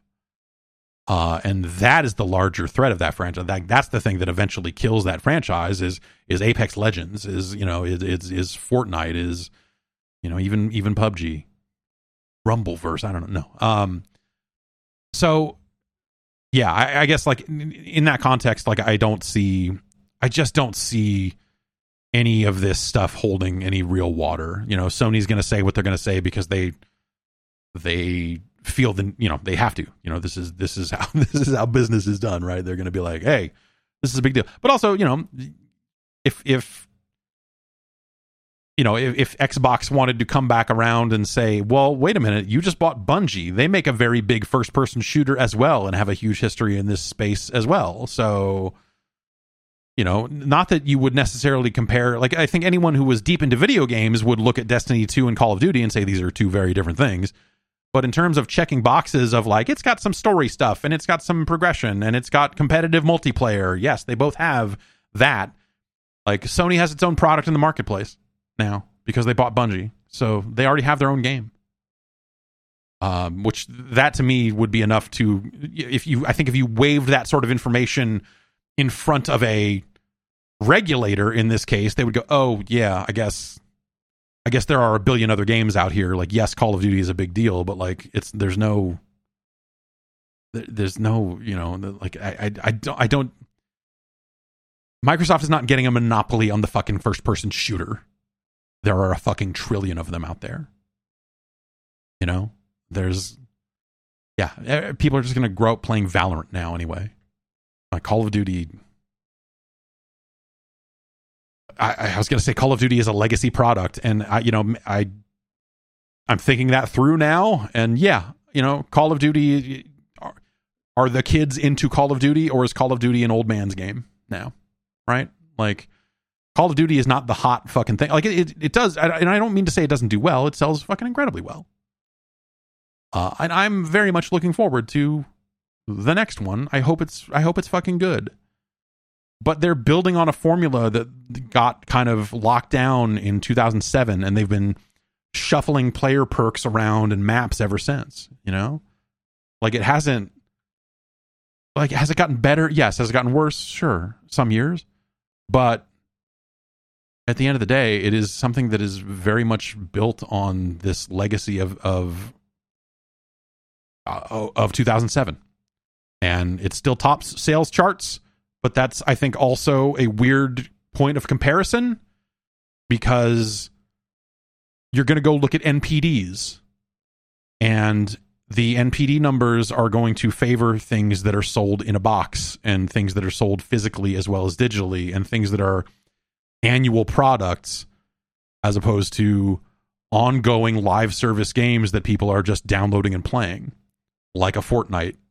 Like Fortnite is not something that's going to meaningfully show up on the NPDs month in, month out, right? Because it's a weird, different kind of product. The same way, like Warzone is going to get split out a little bit smarter this time into its own thing. And, you know, you will see Modern Warfare 2 show up on a list, but will Will the next Warzone show up on that sales list? I don't know. Do they do they tabulate uh, cosmetic sales for for free to play games on that list? I, I, I don't think they do. I don't know. I have not checked. I know that the NPDs at one point felt incredibly uh, antiquated, and I know that they tried to adjust and try to catch up, and some you know so but you always see situations where it's like yeah we have the nintendo numbers but it doesn't include their digital sales because they won't give them to us so I was like, okay, well, this isn't even a full fucking sales picture. So what are we really looking at here? Um. So I, I don't know. Whatever. I, I long story short, I just I just don't think that. Um. I, I don't think that these arguments necessarily hold water, and I, I don't think the regulators are going to like step in and, and stop this stuff, especially because it seems like Microsoft is willing to make a lot of concessions around things and make sure that they are incredibly clear about like yes we are going to continue putting these games out on these platforms um and doing what they need to do to make sure the deals goes through i don't i don't think that they're going to walk away from it and and also again i just don't think that any of the anti-competitive stuff uh, as a non-expert in that field nothing about this this merger nothing about this purchase of of activision strikes me as something that makes them a monopoly in any way. It certainly gives them a handful of very big franchises in their portfolio, you know, from Call of Duty to Diablo and you know World of Warcraft, Warcraft, you know, Warcraft, Starcraft, you know, big, formerly big, whatever you want to call it. Like it, it gives them uh, access to those games, but like Diablo isn't even Diablo anymore, right? Now, maybe Diablo Immortal is, but you know, whatever. Path of Exile is out there, making that money now, right? Uh, so yeah, it just it just doesn't it doesn't strike me as as anything that it doesn't strike me as anything that's going to take anything away from anyone. And the things that it may take away, I don't think you know other publishers will be ready to step up and fill those gaps on non Xbox platforms if that ends up being the case. You know, all of those games are are competed with quite well, I think, across the board. Even if Call of Duty is is this like dominant sales story, I think other games where you shoot things with guns are a much bigger deal than Call of Duty these days. Um. Hey, remember Cyberpunk? The genre. Remember? You remember William Gibson? Remember that guy? Remember Punching Deck Cowboy? Remember? Remember Neuromancer, the book, the game? Remember Neuromancer, the game for Commodore 64? Remember it had that Devo song in it that would play at the top of the hour? Huh. Man. What a great game. Anyway, there's another game called Cyberpunk 2077 that uh, is getting an expansion. They announced this this morning. Uh, they gave some some updates. I actually I have the email here in my inbox. Uh, that uh, there's a patch, and there's also an upcoming piece of DLC. The DLC will ship sometime in 2023, and it is called Phantom Liberty. They put out a teaser trailer that makes it sound like you, as the character V, once again, will be working for the United States government. Which to me just sounds like some fucking repurposed Fallout DLC to me. Uh, but anyway, it's a very short teaser. Uh, it is scheduled to release in 2023 on PlayStation 5, PC, Xbox Series X and S, and Stadia. Stadia. Stadia. you just sorry, I can't. Um I don't know if this means that the DLC is not coming to the PlayStation 4 and Xbox One. Uh maybe that is exactly what that means. But that is the those that is the list of platforms that they put uh onto this announcement. They also had a message from Keanu Reeves as part of their uh, trailer presentation, um, wherein he said he would be a part of this DLC as the character Johnny Silverhand. Okay, it sounds like they did confirm that it was not coming to last generation platforms, which, uh, yeah, okay. It would be, I mean, I feel like it would be a bummer for like a dozen different reasons at this point, but this is one more reason why if you um have not upgraded to a new console at this point, if you're still playing on PlayStation 4 and Xbox One, and you somehow bought Cyberpunk, that you're like, fuck, okay, well, fuck me, I guess. But how many of those people are there? Maybe we've reached a point where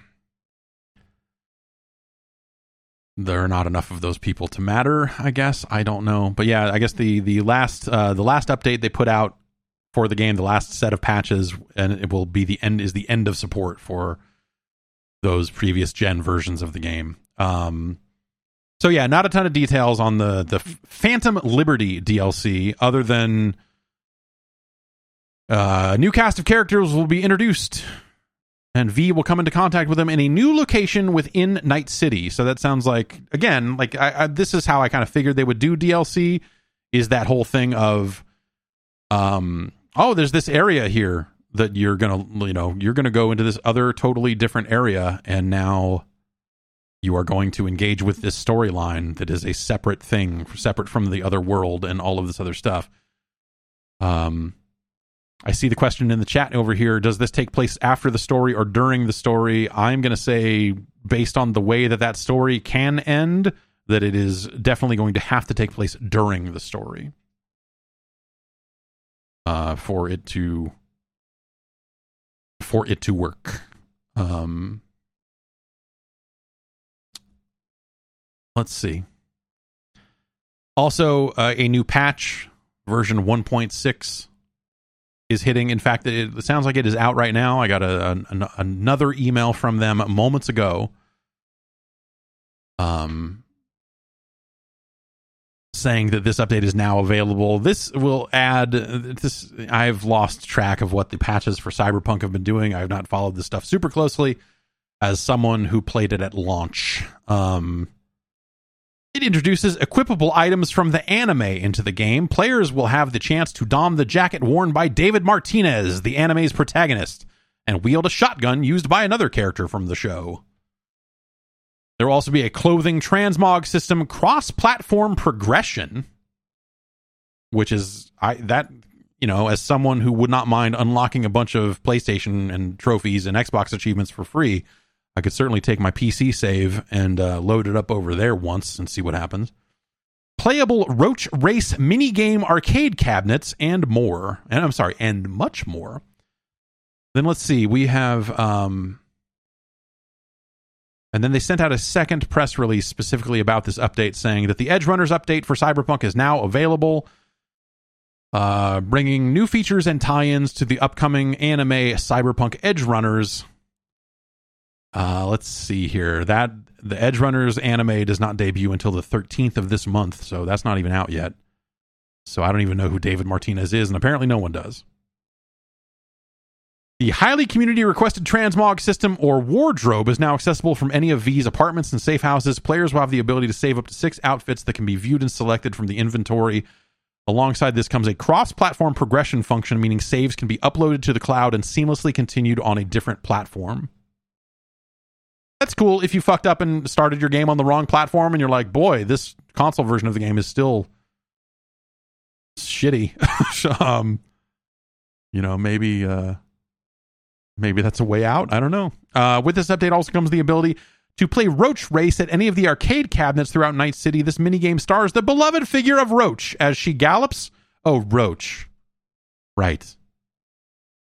The horse. As she gallops, jumps, and glitches through locations. From the Witcher series of games and an endlessly scrolling 2D platformer, high scorers can expect prizes in the form of euro dollars and items. And those of you who wish to play outside of Cyberpunk 2077 can also download Roach Race for free on iOS and Android, allowing players across the globe to compete in online leaderboards. Another animal receiving a bigger role thanks to the Edgerunners update is Nibbles the cat, whom players have already had the chance to meet and even adopt. The fuck am I reading? With this update, Nibbles is now available to pose in photo mode. sure. Apart from these features, there are also additional weapons, quests, and new secrets to uncover in Night City. Um. Okay. I don't. Um. I I have been toying with the idea of going back and playing Cyberpunk, uh, but I have not really messed with it since the game originally shipped, and I finished that game right around the time it. You know, I, I was playing that game pre-release, and then I um finished that game on its like launch patch, and so like, hey, the game's better now is completely lost on me because I already finished that story and it did not leave me in a situation where I'm like, I want to go spend a lot more time in this world. Like by the time I finished it, I was done with Cyberpunk. And um so like all of these patches that are adding things to this like, like relatively straightforward single player game it's just like yeah all right you this is too this is too late for this you know uh, how many players out there have fin? I mean, we could go look at trophy stats, I guess, and figure it out. But you know, what average percentage of players have already finished that game, and how many of them are gonna? You know, maybe when the DLC comes about, that that'll bring people back when that comes out next year. Um, but all of these ongoing patches for the game have not have not helped me, a person who finished the game when it first came out. And even their first patch took a long time. That I think even if I had not started that game until the day it launched for reals, I would have finished it well before they fixed it up. I remember getting to the end of that game, and like a lot of game, I will I will do my best to not spoil the specifics of the end of that game. But like a lot of games of its ilk, you make a choice at the end of that game uh, about what you the what you want the state of the world to be to a certain extent. You know, Um, and that aspect of the game was completely broken where like i couldn't figure out like i thought i was choosing one choice and it gave me the other one. And so it just wasn't clear what what what choice am i actually making here? I'm walking through this. So i ended up just reloading and reloading and doing all three of the you know I, was it three? I, maybe it was only two. I don't remember. But the the choice that you get to make the the the things you get to do at the end of that game um with regards to the nature of your character, I guess I will say, maybe that is the end of what I will say specifically about it. Uh, did not feel good and also were broken when I tried to do it. And so it was this like real slap in the face of like, hey, you suffered through dozens of hours of fucking weird bugs. Um, let's call it two dozen hours, maybe three dozen hours. I don't remember exactly how long it took me. I guess I could load up GOG and find out. Um, and uh, what do you get from it? You get an ending that is also funky and unsatisfying and like doesn't feel like the thing that you wanted it doesn't feel like the thing the thing that they tell you the ending is the, the, the choice is representing felt like it gave me the exact opposite like it was just like broken or something i don't know anyway um it's uh that game was so incredibly rough. And i guess there were you know there's a high profile departure. I i don't have that in front of me but you know someone left the studio. I believe the producer creative director some someone high up on the project bounced um as well you know but you know yeah I, it just feels like such a major misstep for cd projekt red. I don't know if they've I'd have, we'd have to go look at stock prices or something, right, to see if they fully recovered from it. But, um, you know, it's good that they're still supporting it. Um, I'm sure you know there are definitely players who enjoyed what they played that would want to play more DLC and stuff like that. The teaser, this little blurb that they put out alongside it about Phantom Liberty, doesn't necessarily make me think, "Oh man, I've got to get back into Night City and see what's going on." Because there are side quests I didn't finish in that game. You know, there, there's still more stuff I could go back and do. Um, but I don't know. That doesn't really grab me. So you know, obviously that game sold quite well. Uh, millions and millions of copies are out there for a variety of platforms and Stadia even. Stadia, have you heard of this thing? Cloud gaming. Um, and it, it'll be interesting to see how well the DLC does. I don't, you know, I assume they'll have to announce those sales numbers at some point. Like, how many people are still checking for Cyberpunk? How many people are still like, "Hey, I can't wait to get back into this thing once there's new content to justify it."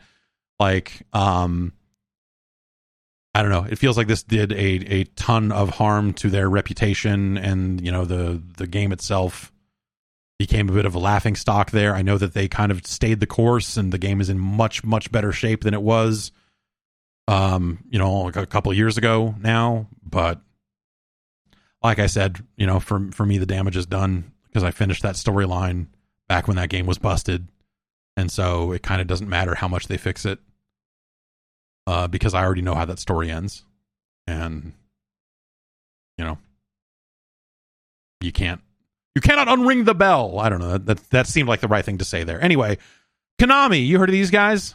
Uh, they are the Castlevania people. They made um, Bomber. You know, they they uh, they own the IP to Bomberman nowadays. They did not make Bomberman, but uh, they uh, the Health Club folks. You know, like Gold's Gym, Planet Fitness, Konami. You know, the the the health industry. Well, Konami is getting into video games, apparently, and this is a minor. This is a, a pretty minor thing um, but this is uh, something that uh, Jordan Middler is reporting over at Video Games Chronicle. Konami has renewed the trademark to Suikoden. Everyone's favorite 108 character RPG franchise, which has not seen an entry since 2006, which is actually much newer than I thought. Uh, I was a I was a big fan of uh, Suikoden one and two, um, and then at some point, I just I, I grew up and stopped having time for console RPGs. I guess is is the is the way I would put that. Anyway, they um they made a filing back in June that uh, finally someone uncovered last week. Um and can this this is happening kind of in conjunction with Konami saying that they plan to announce a new game related to a classic series during Tokyo Game Show, which is coming up here pretty soon. Um, and also the voice actor for uh, Joey, Joey, Joey, so in Suikoden 2 and uh, Suikoden Tierkreis. I don't I just realize I've never said that word out loud before. I've seen the I've seen the word I've seen the, the game name before, but Tier Christ, Tier Christ, Tier Chris. Tier, we're gonna go with Tier Christ. Uh, Yuji Kaji will be uh, there to kind of represent the series at TGS, and so people are starting to put all this together and say, "Hey, wait a minute, is there going to be some kind of new?" Suikoden project. Uh, they had VGC had had a source saying that there is some kind of smaller project um, in the works. It's not necessarily like a big full on, hey, we got a brand new Suikoden. It in. it's massive. Know, it doesn't sound like it's anything like that, but that they are maybe planning on doing something uh, with that franchise again, which is pretty cool. I, you know, again, like I, it's one of those franchises that I think people remember fondly, but in the grand kind of mainstream sense, really fell by the wayside and doesn't really get remembered. Uh, you know, hey, it ain't no Final Fantasy. How about that? like, what am I really trying to say? It's not big like Final Fantasy is big. Um, there were just so many games in that PS1 era when there were so many role playing games coming out uh, alongside those Final Fantasy games, and you know, Suikoden was one of them and uh, it was one of the ones that really stood out. Suikoden and, Persona, honestly, were the, those were the franchises coming out of the PS1 that I was like, man, these are the role playing games I care about. Um, show me some more Persona One. Um, and and Suikoden was cool as well, but you know they they kind of well whatever they still make new Persona games, but Suikoden obviously kind of fell by the wayside. Um, and so we'll see. I don't know. This this this is potentially interesting to me as someone who um liked those original games, but also like I, I don't know that I'm necessarily looking to if I wanted to replay those original games, there's already ways to do that. So if this ends up being some kind of collection, like that's cool, you know, get that name back out there and, and see where it goes. But you know, there are a lot of ways to play those games now if you wanted to do that. Still, I thought it was pretty awesome that they that there's at least some discussion about maybe something happening around that franchise. That's one of those ones that that doesn't doesn't get nearly enough attention. I think. Um,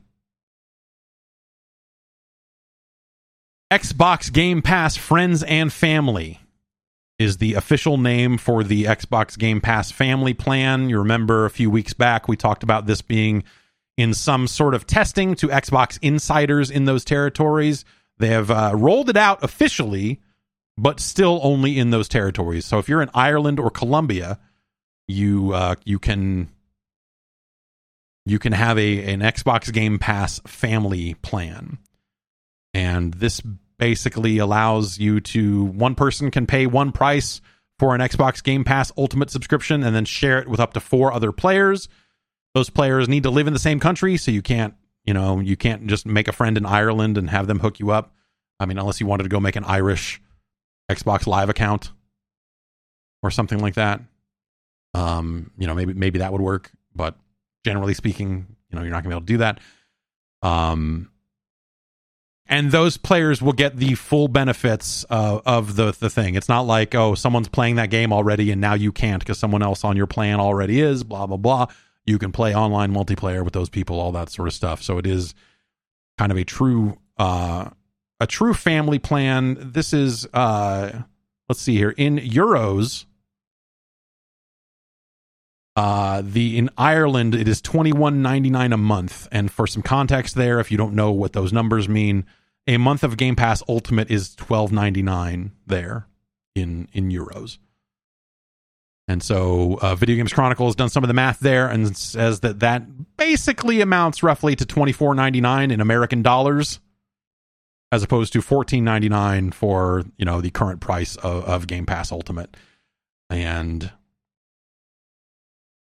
that's um that's that. So yeah, I don't know. That that seems like a, a good way to maybe save some money. I know Nintendo has its family plan and you know, there there are a lot of different weird little family plans out there. Like Apple has theirs. I'm in a family with I'm in a family with my wife. He said that's a sentence. Um, and I could add more people to my Apple family, and they could get access to. I think they would get Apple Arcade. I don't know.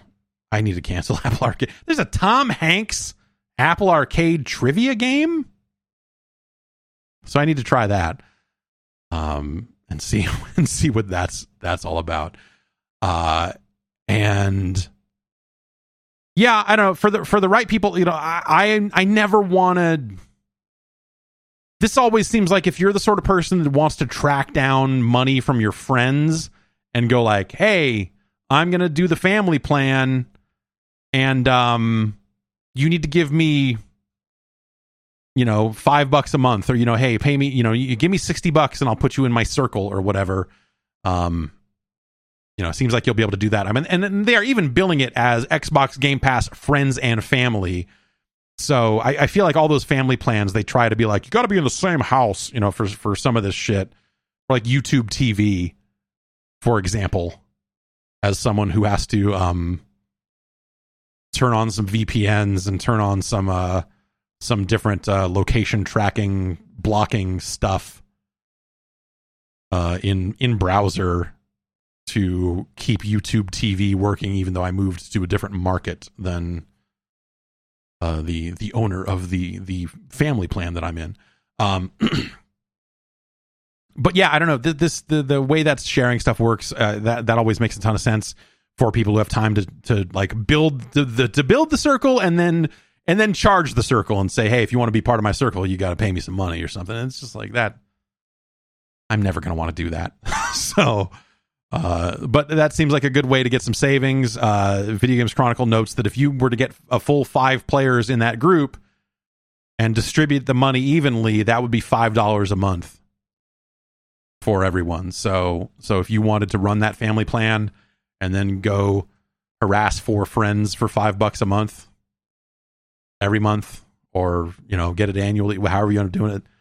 You can or or you you can in Ireland or Colombia right now.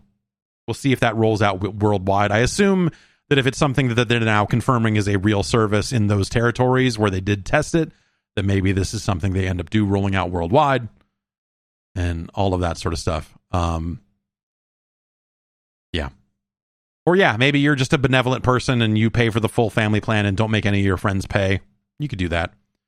Maybe that makes sense if you're like if you got some friends who are not really avid players and you just want to play multiplayer games with them, but they're unwilling to pay the cost.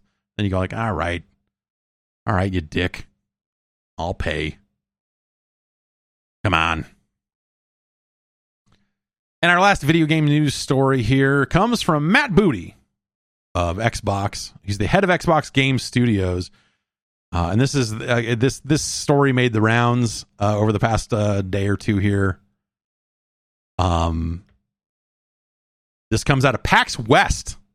PAX happened yesterday. Was the last day of PAX.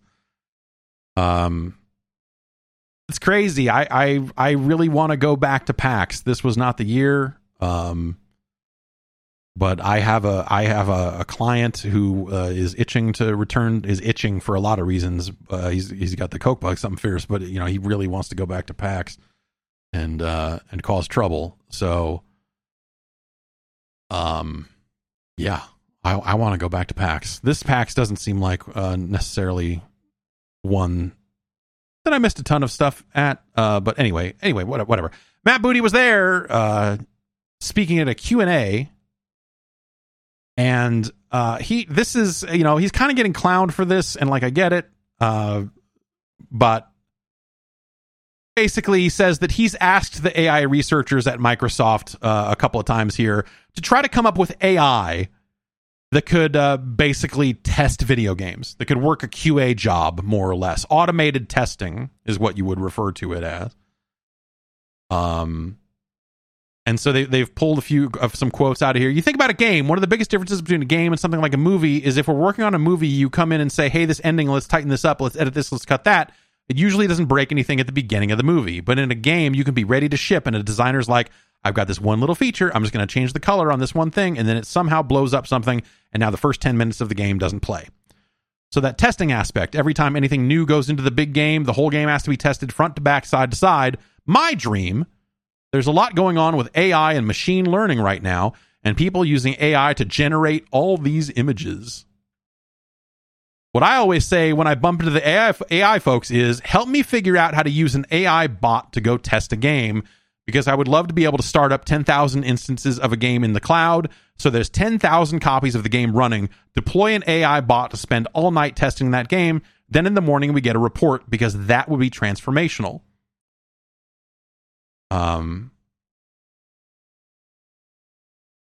this is a, you know, okay.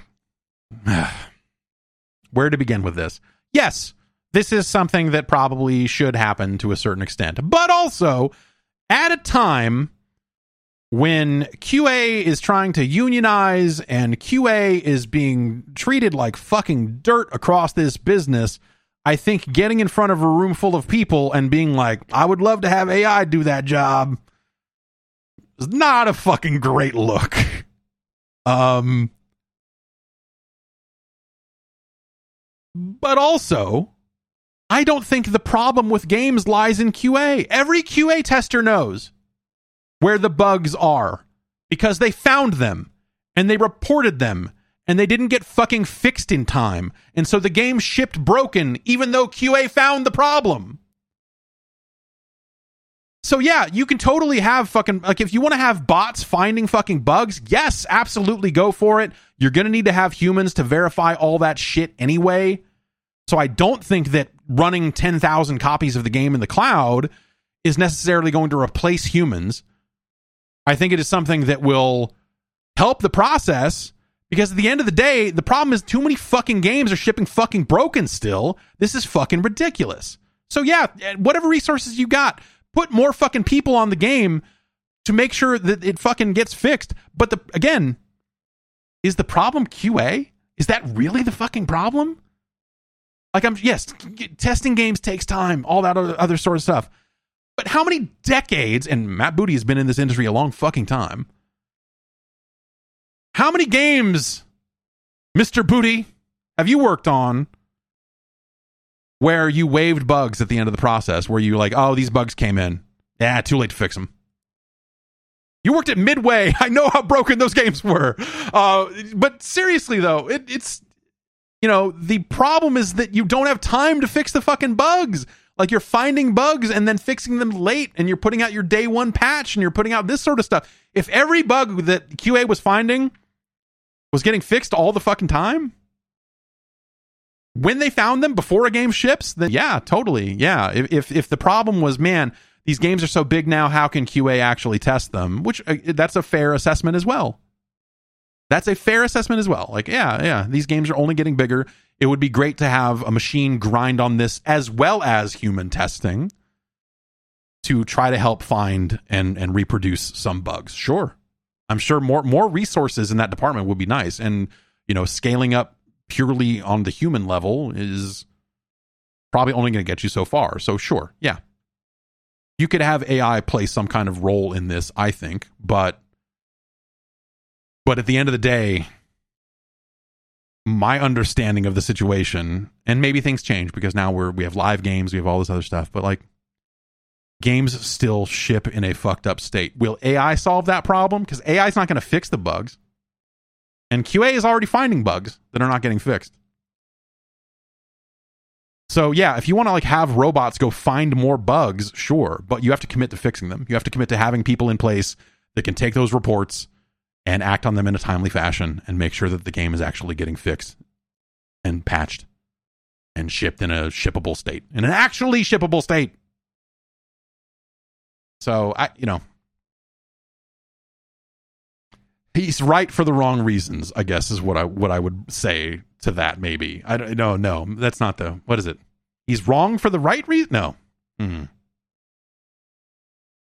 He's not wrong that that could potentially benefit games, but at the end of the day, um, you have to make sure you are committing to actually fixing the bugs. Finding them is only part of the fucking story here. And again, the number of QA testers, I think there's, there's probably QA testers in both of these chats. People that have, that have worked QA, um, or are currently working QA that have filed tons and tons of bugs over the years that ended up sh- shipping in the final product. It it, it happens. I mean, I, have had you know like it, it's always fun to see like a QA tester go, "Hey, check this shit out," and then they go and do one really obscure thing, like of the retail copy of a game, and just watch it fucking explode and go, huh, Um, so automated testing, you know, it, it's it's not going to it's not some magic bullet. Because like automated testing is something that like and i don't know what how this exists in the software. I know in, in the software industry there are there, there's some form of automated testing. And certainly in the website business there are a lot of automated tests you can run as you are updating a site as you are as you are sending out updates to your web page your database whatever you want to call it. And and automated testing can catch some some bugs and and and some uh, less than ideal conditions there. That that stuff w- exists today. Um, for for things like that, games obviously you know a, a much different situation than software, than you know productivity software or something like that. And when it comes to click here, do this, type this into this field, try typing this into this field, you know, like the the possibility space of a video game is going to be much wider, and so an AI or, or whatever whatever your automated solution is is going to have to just be able to do a lot more than than some of the stuff that is used to make sure hey is this uh, if we if we fucking roll this out is it going to crash the site? Is it going to crash the live site when we hit go on this? Let's run it through automated testing. Hey we ran it through automated testing and it said yes and then we rolled it out and it fucking broke anyway. Whoops. Because the automated testing can only catch so much. And so even that stuff's not great but yeah you know sure you could put some AI to to work this way, and I, and I think that you know that's that's maybe not the the worst idea in the world, but it doesn't replace humans, and and it doesn't it doesn't magically give the developers more time to fix the bugs. It doesn't magically give the developers the ability to you know the, the AI is not going to fix the bug. Like it's just going to write up some very robotic bug report that then probably gets shipped to a person and then you've got a QA guy that is QAing the AI, going like, yeah, okay, this is this is what the AI says the steps to reproduce are, but I, it doesn't fucking work. I don't know, it it's not happening. So I don't. I'm I'm gonna wave the AI bug, and you know, I don't know. So we know there's a crash somewhere, and the robots can find it, but we can't duplicate it. You know, like it doesn't. I don't know. Yeah, it just seems like a very complicated mess. But at the end of the day, my understanding of the situation remains that QA finds a, a ton of bugs that often don't get fixed in final retail products. And that's your problem. Not finding the bugs, leaving them in there. So whether that's more developers on a project, maybe you know I I, I don't know what because obviously you can't just throw humans at the situation and say, all right, now we've got 50 coders who can fix all these bugs, you know, because they're all going to own different systems. They're, you know, shit takes time. Um, shit takes time. Shit takes human ingenuity to fix some of these bugs, right? So it's not something you can always just throw money at. Uh,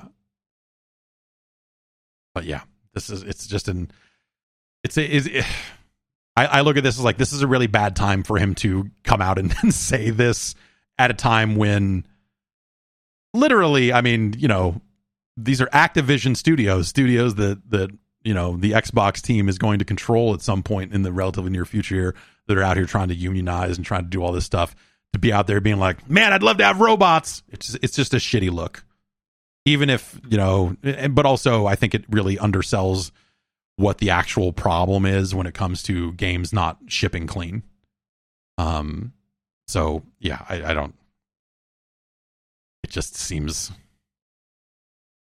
a, a, a bad look all around. Um, that's it for video game news. I guess we're going to talk about people.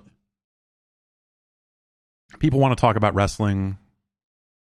I feel like I got most of my wrestling views out on the Discord uh, wrestling channel over the last, you know, 36 hours or, or whatever it was. And so I don't. Okay, let's see here. There was a lot of wrestling over the weekend. Um, a lot of wrestling. And I barely remember any of it. The AEW pay per view is kind of the main focus here because that's the the mess. Um, that's where the mess lies. And that show was a mess even before it became a real mess afterwards. The the the pay per view itself, the matches itself, like it they kind of they they limped their way into the show with a bunch of weird story stuff that just at the time felt awkward and it felt like they were trying to tell two weeks worth of story in about five minutes of like oh well we've got to make this match happen right now. So you go out there and you act mopey and then this guy's going to walk out and he's going to curse and then you're going to get fired up and say chicago! And then everyone's going to buy it. I came out of that going like this feels fucking crazy the the justification for a CM Punk Jon Moxley rematch felt so fucking forced because they if you if you didn't if you're not following this stuff and there's I'm sorry there's no way I can fill in the entire backstory. It's a match they did on TV the Wednesday beforehand that took about three minutes or less, and CM Punk lost the match, and Jon Moxley won the title and it was like, oh man, yeah, that was a crazy, shocking moment. Like people wanted to see a big knockdown brawl of a match between these guys, but boy, that was at least that was a weird, shocking moment. And Jon Moxley's a bad motherfucker, and like you know, I, I can okay, I can see this. And then they immediately got back to a rematch for the pay per view because that's the match they'd been selling for the pay per view. So it was not surprising that they found a way to get back to a CM Punk Jon Moxley rematch for the pay per view on Sunday and that match was fine. They they wrestled well. They did they they did good wrestling. CM Punk ended up winning the match. There were a bunch of other matches on the card, too many in fact. They they seems like they just overbooked the heck out of it. They put, you know, there was I guess the story is that Christian was injured, but they ended up doing a short little thing where he went out and had a very quick match and they had a another character uh turn from good guy to bad guy even though he had just turned from bad guy to good guy like a couple weeks before. Luchasaurus is like the new Big Show or something. I don't know. Fuck, turn him again. Fuck it. Um, and so just a lot of the stuff on the show felt really messy. They had a bunch of matches on there that were just like it was three on three matches in a way that just didn't seem to make sense. They had one tournament final that was a three on three match that like had the potential for a really interesting storyline where you've got three people on one team wrestling against one of their good friends and longtime friends and his new friends, and, and they didn't do enough with that. That match just kind of happened, and you're like, okay, yeah, I guess. A lot of stuff just felt like it came together a little too fast and got thrown away. Um, so that whole show to me just felt very off, very off kilter, a very weird energy to it. Um, you know, a lot of this is set against the backdrop of a lot of uh, internet reports of like backstage uh, unrest. They're like, oh, people are kind of, hmm, and this guy said this, this guy said this, and it's just a lot of dirt sheet bullshit, and and you're like, well, I, this stuff is kind of gross, and I, am just going to stop reading. I, that that led me to be like, I'm just going to stop reading this dirt sheet stuff because I, I don't, I'm not having a good time watching this show a little bit right now, and uh, and then the pay per view happened, and it just felt off, and it just didn't. Yeah, I, I don't know. Like the the the matchmaking, the matches themselves, there were some really high points on the show uh, I'm I'm happy to see Toni Storm win that interim belt. I think she's phenomenal. Um, but then having her later on go kind of insinuate that the other person was maybe not injured and and she says she's injured is just like especially taken against all of the other fucking weird drama is just some unnecessary fucking bullshit. So AEW does this thing where after their major shows, after their their major pay per views, they will have what they call a media scrum, which is just a press conference. You know, they get up there and, you know, it's the same thing you see at the end of a basketball game, or, you know, where they get up there and they talk. And they're really awkward because it's people talking about it's like they get some of the reporters there ask questions that are very much like in universe, in character, like what do you think about your next opponent? And and then the per, the the wrestler has to kind of snap into like you know their in character mode and go like, well, I'm gonna get out there and brother and you know I'm gonna brother him brother and you know like all that sort of stuff. And then some of it's very real. Some of it is is removed from that universe and like, hey, yeah, no, it, it was great to work with this person and we did we did this cool thing and you know it was great to build the this you know like i'm i'm more of a fan of the kind of reality like hey you know like we've got a lot of time on tv to do the fucking in character stuff. Like let's talk about the the true behind the scenes stuff here. But wrestling is some carny bullshit and so they blur the lines all over the place. And so the, these these media scrums are always really awkward um are really awkward anyway. So they get CM Punk out there.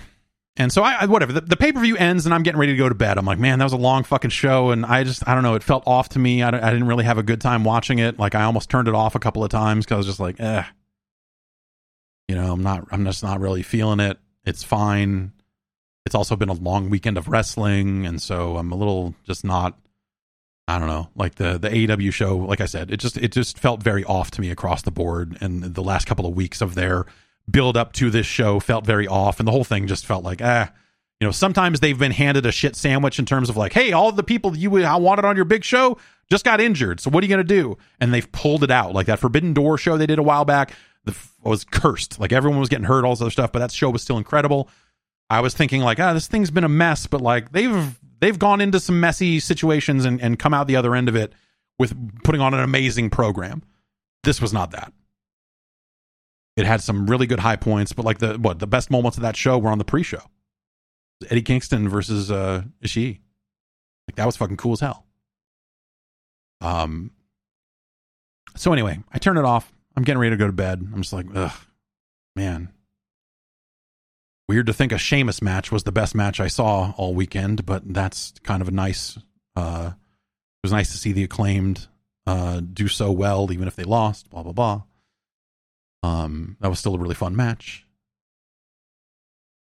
And then you know, then I look over at the Discord and I just see like this sudden scroll of like, I, what the fuck are they doing? What the fuck is going on? I'm like, well, I guess I got to turn this fucking thing on. And I go turn this media scrum on, and as soon as I hit play on the YouTube video, it's just CM Punk looking wild eyed and out of his fucking mind basically just going like, yeah, you know what? Colt Cabana, fuck that guy is fucking. We, when I was in a lawsuit with him 10 years ago, I don't want to fucking talk about this shit, but you keep fucking dragging it up. There's people backstage starting this shit. Scott Colton and his fucking mother on his fucking bank account, and these fucking muffins are really good, but what the fuck? And he just like starts basically tearing apart the entire company that he works for as an independent contractor, but hey, um, and now holds their highest belt. There, he is their he is their biggest star. And I guess if you go and look at the ratings and all of this other stuff, that proves it that people turn on the TV when he is on it. And so maybe that gives him a little bit more of a uh, uh, feeling like he can get away with all of that sort of stuff. And um, and it just keeps going. Meanwhile, Tony Khan, who is the owner of the company, who runs the company, is sitting right next to him. As this guy tears apart other people backstage, all this other stuff. Like this guy went into fucking business for him fucking self, and what's he out there saying? He doesn't take advice from people. Fucking what? That's like that's like if, if Barry Bonds was backstage, uh, just like this this full on rant about how the younger talent is some of the younger talent is not taking advantage of some of the veterans who were there which is a very old man wrestler thing to say. Um, but just fucking not the fucking place for it. Um, and so he just goes on this weird fucking rant, just like just just dumping, just fucking strays every direction he can fucking send him. And some of the stuff he said, I I I listened to and go like, yeah, no, I, I see where he's coming from. Like if I fucking ended up in a lawsuit with some fucking guy ten fucking years ago, and like it it got fucking addressed, and it's just like it's something I want to put behind me, and I don't want to fucking deal with it anymore. Um, but it keeps coming up. I would eventually be, be pissed and lashed out and lash out too. The weird thing is like if you go back and listen to the question he was asked that led to all this stuff starting question wasn't about that. Uh, he just kind of brought that to the table and like, and by the way, like he just showed up ready to fucking start shit. Um, and it's a fucking terrible look. And, and, and so, so now imagine that the fucking guy who runs the place is sitting right next to you, and he's just kind of like nodding, just like like deer in the headlights, and just like like kind of like shaking his head a little bit, going, huh, huh. And you can see that the, like the wheels are turning on him, and he's just like, you know, there's a couple of it, it, like maybe I'm mapping this onto him, but I'm watching that and, and you just see him just go, like my take is him just going, ah, oh, shit. Well, I'm out here in front of these people. Like I can't. I, I don't know what the I, I'm I'm out here in front of these people. I'm still here. I can't fucking like I don't want to fucking cut him off and fucking start even bigger trouble. Like that to me was the only thing I could think of was like that he just didn't he didn't want to have a fucking full on fight there in front of people but he did nothing. He did nothing to stick up for the people that are, you know, ostensibly fucking executive vice presidents in the company, which that's a whole different can of worms that absolutely should not be the case. The thing that is fucked up the wrestling business, I think if you if you go back and you you know, a lot of people shit on a lot of these fucking podcasts of old timers talking about old times, but um there's some consistency there. There's when you when you go back and listen to a lot of these shows and kind of cross reference and put it together, the thing that you hear time and time again is never have an active wrestler in any position of power over other active wrestlers. Don't let a fucking wrestler book the fucking show. Don't let a fucking another wrestler fucking like, like, like do not put wrestlers in positions of power over other fucking wrestlers because wrestlers inherently, uh, you know, by being independent contractors, by trying to be stars on their own right, they are always going to try to fucking. It, it, the, the the incentives are fucked up because they are always going to want to try to put themselves in positions of fucking strength on the television show. So don't fucking do it. Tony Khan knows this. Tony Khan has shit posted longer than some of you have been alive. I bet maybe. Um, Tony Khan knows his wrestling history. And I would think he would know better than to end up in this situation. But also, sometimes he just seems like he's in way over his fucking head. And this was a situation where he seemed like he was in way over his fucking head. And you've heard stories about like, oh, they had to have a talent meeting because things are just getting a little fucking out of control and people are kind of being shitty and blah blah blah. You know, and this this moment of CM Punk out there fucking shitting all over numerous other people that that work there had a real inmates running the asylum kind of fucking feel to it. It had a real like Tony Khan does not have control over his own fucking company. If this is if if he if this guy is sitting right next to him and doing this right next to Tony Khan because he knows Tony Khan ain't gonna fucking do shit about it. What does that tell you about what a lot of those guys really think about Tony Khan? And so, um, I think that that aspect of it alone is fucking insane enough. And so I watched that, and then CM Punk got up and left, and then uh, uh, Keith Lee and Swerve uh, Strickland came in and did their thing, and everything kind of got relatively back on track, at least in terms of what that little um media scrum was. And then apparently fucking dude walks backstage, goes into his fucking office, and now we're getting into dirt sheet reports again because there isn't video of this or that's out there. Um that him and one of his buddies fucking got into a fight backstage with other wrestlers and fucking like legit threw a fucking chair at someone and fucking practically knocked him out. There's reports that like, oh yeah, Ace Steel fucking bit Kenny Omega. You're like, what? fucking what? Um, and you know, people always want to hold out some kind of and, and because this is wrestling now. Now because this is wrestling You're always going to have people who are like, "Oh, well, it's all fake. This is all uh this is all just them. This is all just part of the show.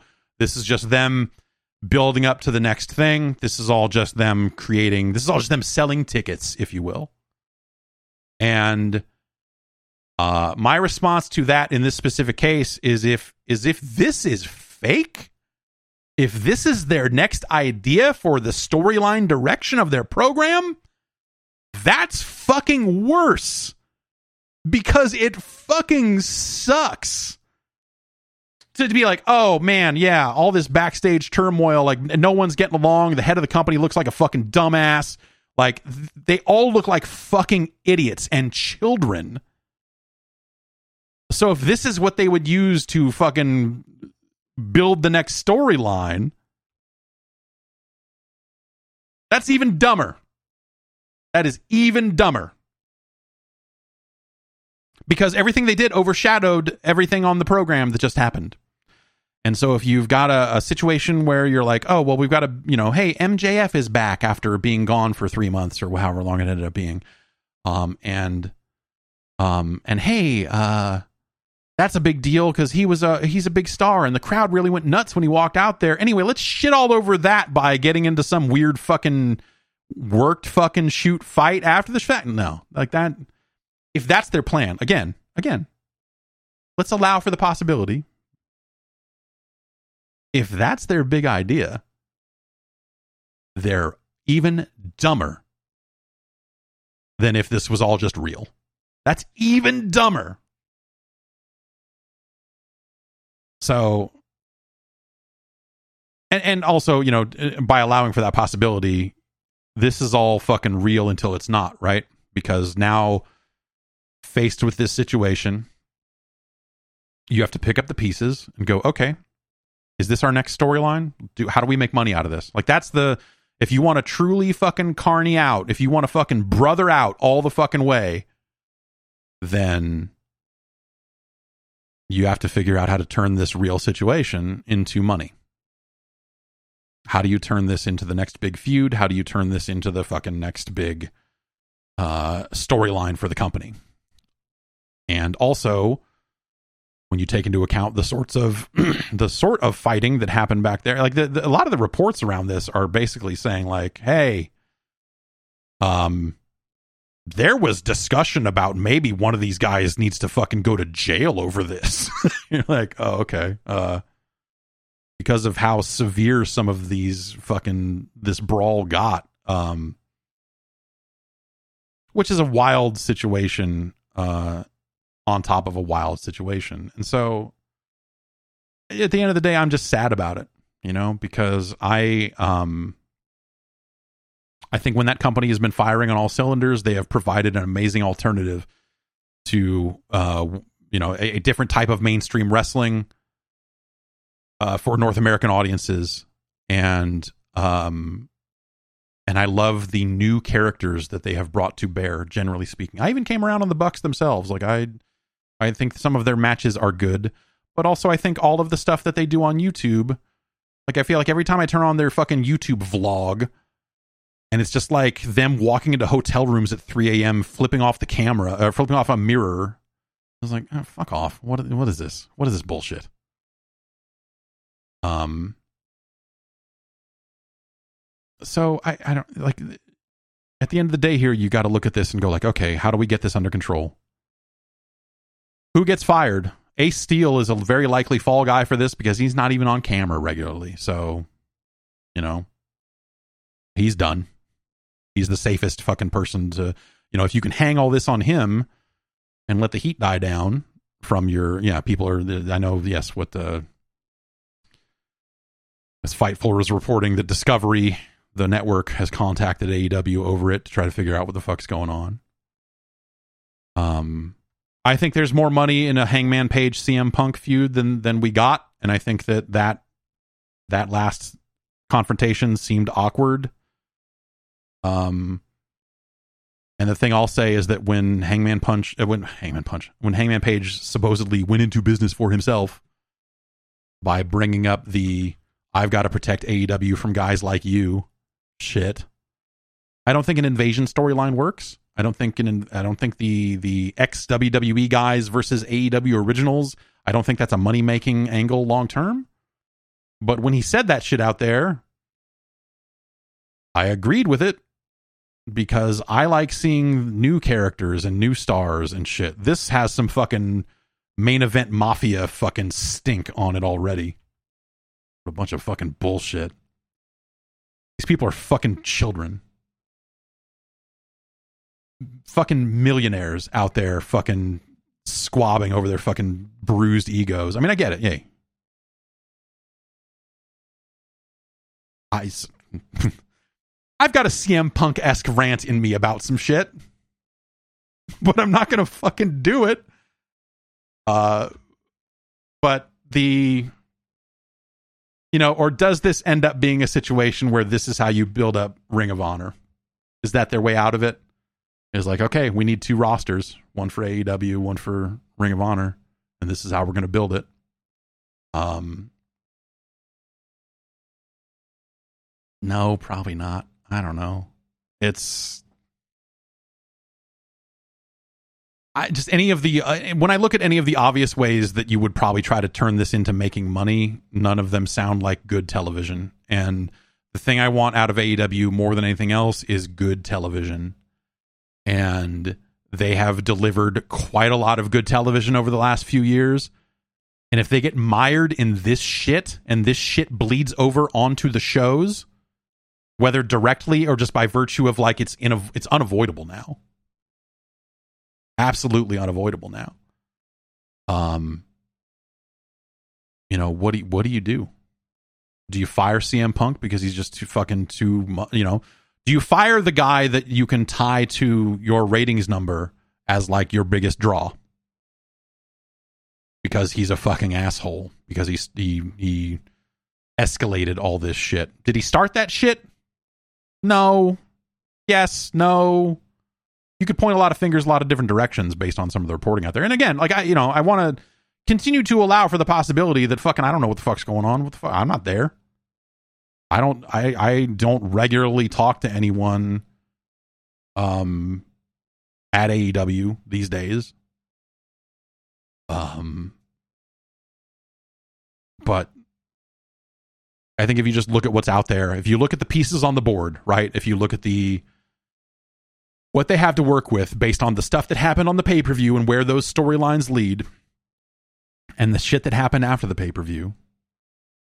I think you just kind of have to look at it and just go like, all right, what we need to figure out who's eating shit on this one. Uh, do we do it with fines and suspensions, or are they just going to straight up fucking fire somebody? Um, you know, wrestlers don't have to like each other to work together. That's been true for for decades and decades. Um, but I don't know the the AEW pitch to talents often was this is a really great place to work. It's a really good locker room environment. It's a really, you know, CM Punk said as much when he came there. It was like, oh, it just sounded like a really good locker room environment. I was like, well, congratulations. You're amongst the people fucking it up. Um, you are on the list of people that are are fucking it up. Did you? Is it is it all your fault? No, of course not. Of course not. This is some fucking bullshit. It's very easy to believe that some fucking people are fucking talking shit behind his fucking back and and being shitty and fucking leaking shit to reporters. Like this business, you know. The other thing is that like all these fucking wrestlers are fucking snakes. And sabotaging each other to fucking protect their spot and all this other fucking horse shit. So it's very easy to believe that this is just going to be some fucking bullshit for a very long time. And uh, yeah, I don't know. It, it's it's a shame. I I and and it comes at maybe the worst fucking possible time for them competitively. Because if you think about it, this comes at a time when WWE is fucking getting their shit together. You have all these reports out there, and granted, they're all reports from people who want to keep their job and want to make nice with the new boss and all this other stuff. But it's still a lot of reports from people saying like, "Ah, oh, it's really great working here. It's really refreshing working for Triple H. I love that guy." You got people that are fucking just fresh out of fucking AEW, being like, I'd fucking I'd I'd kick I'd, I'd cut my arm off for Triple H. I'd shave this dumb mustache off for Triple H or whatever, you know. Um and so like they are it, it sounds like they are having a somewhat better working environment. Is the television better? Yes. Is it perfect? No. Any show where they're like, hey, Braun Strowman is back is, you know, clearly not solving all of their fucking problems. I just, you know, I'm just glad when faced with the idea of controlling his narrative, Adam Scherr decided, you know what, I'd rather let Triple H control my narrative for this amount of money. Love his convictions. Love his fucking yeah, he's just uh just a really dedicated to the cause, man. Um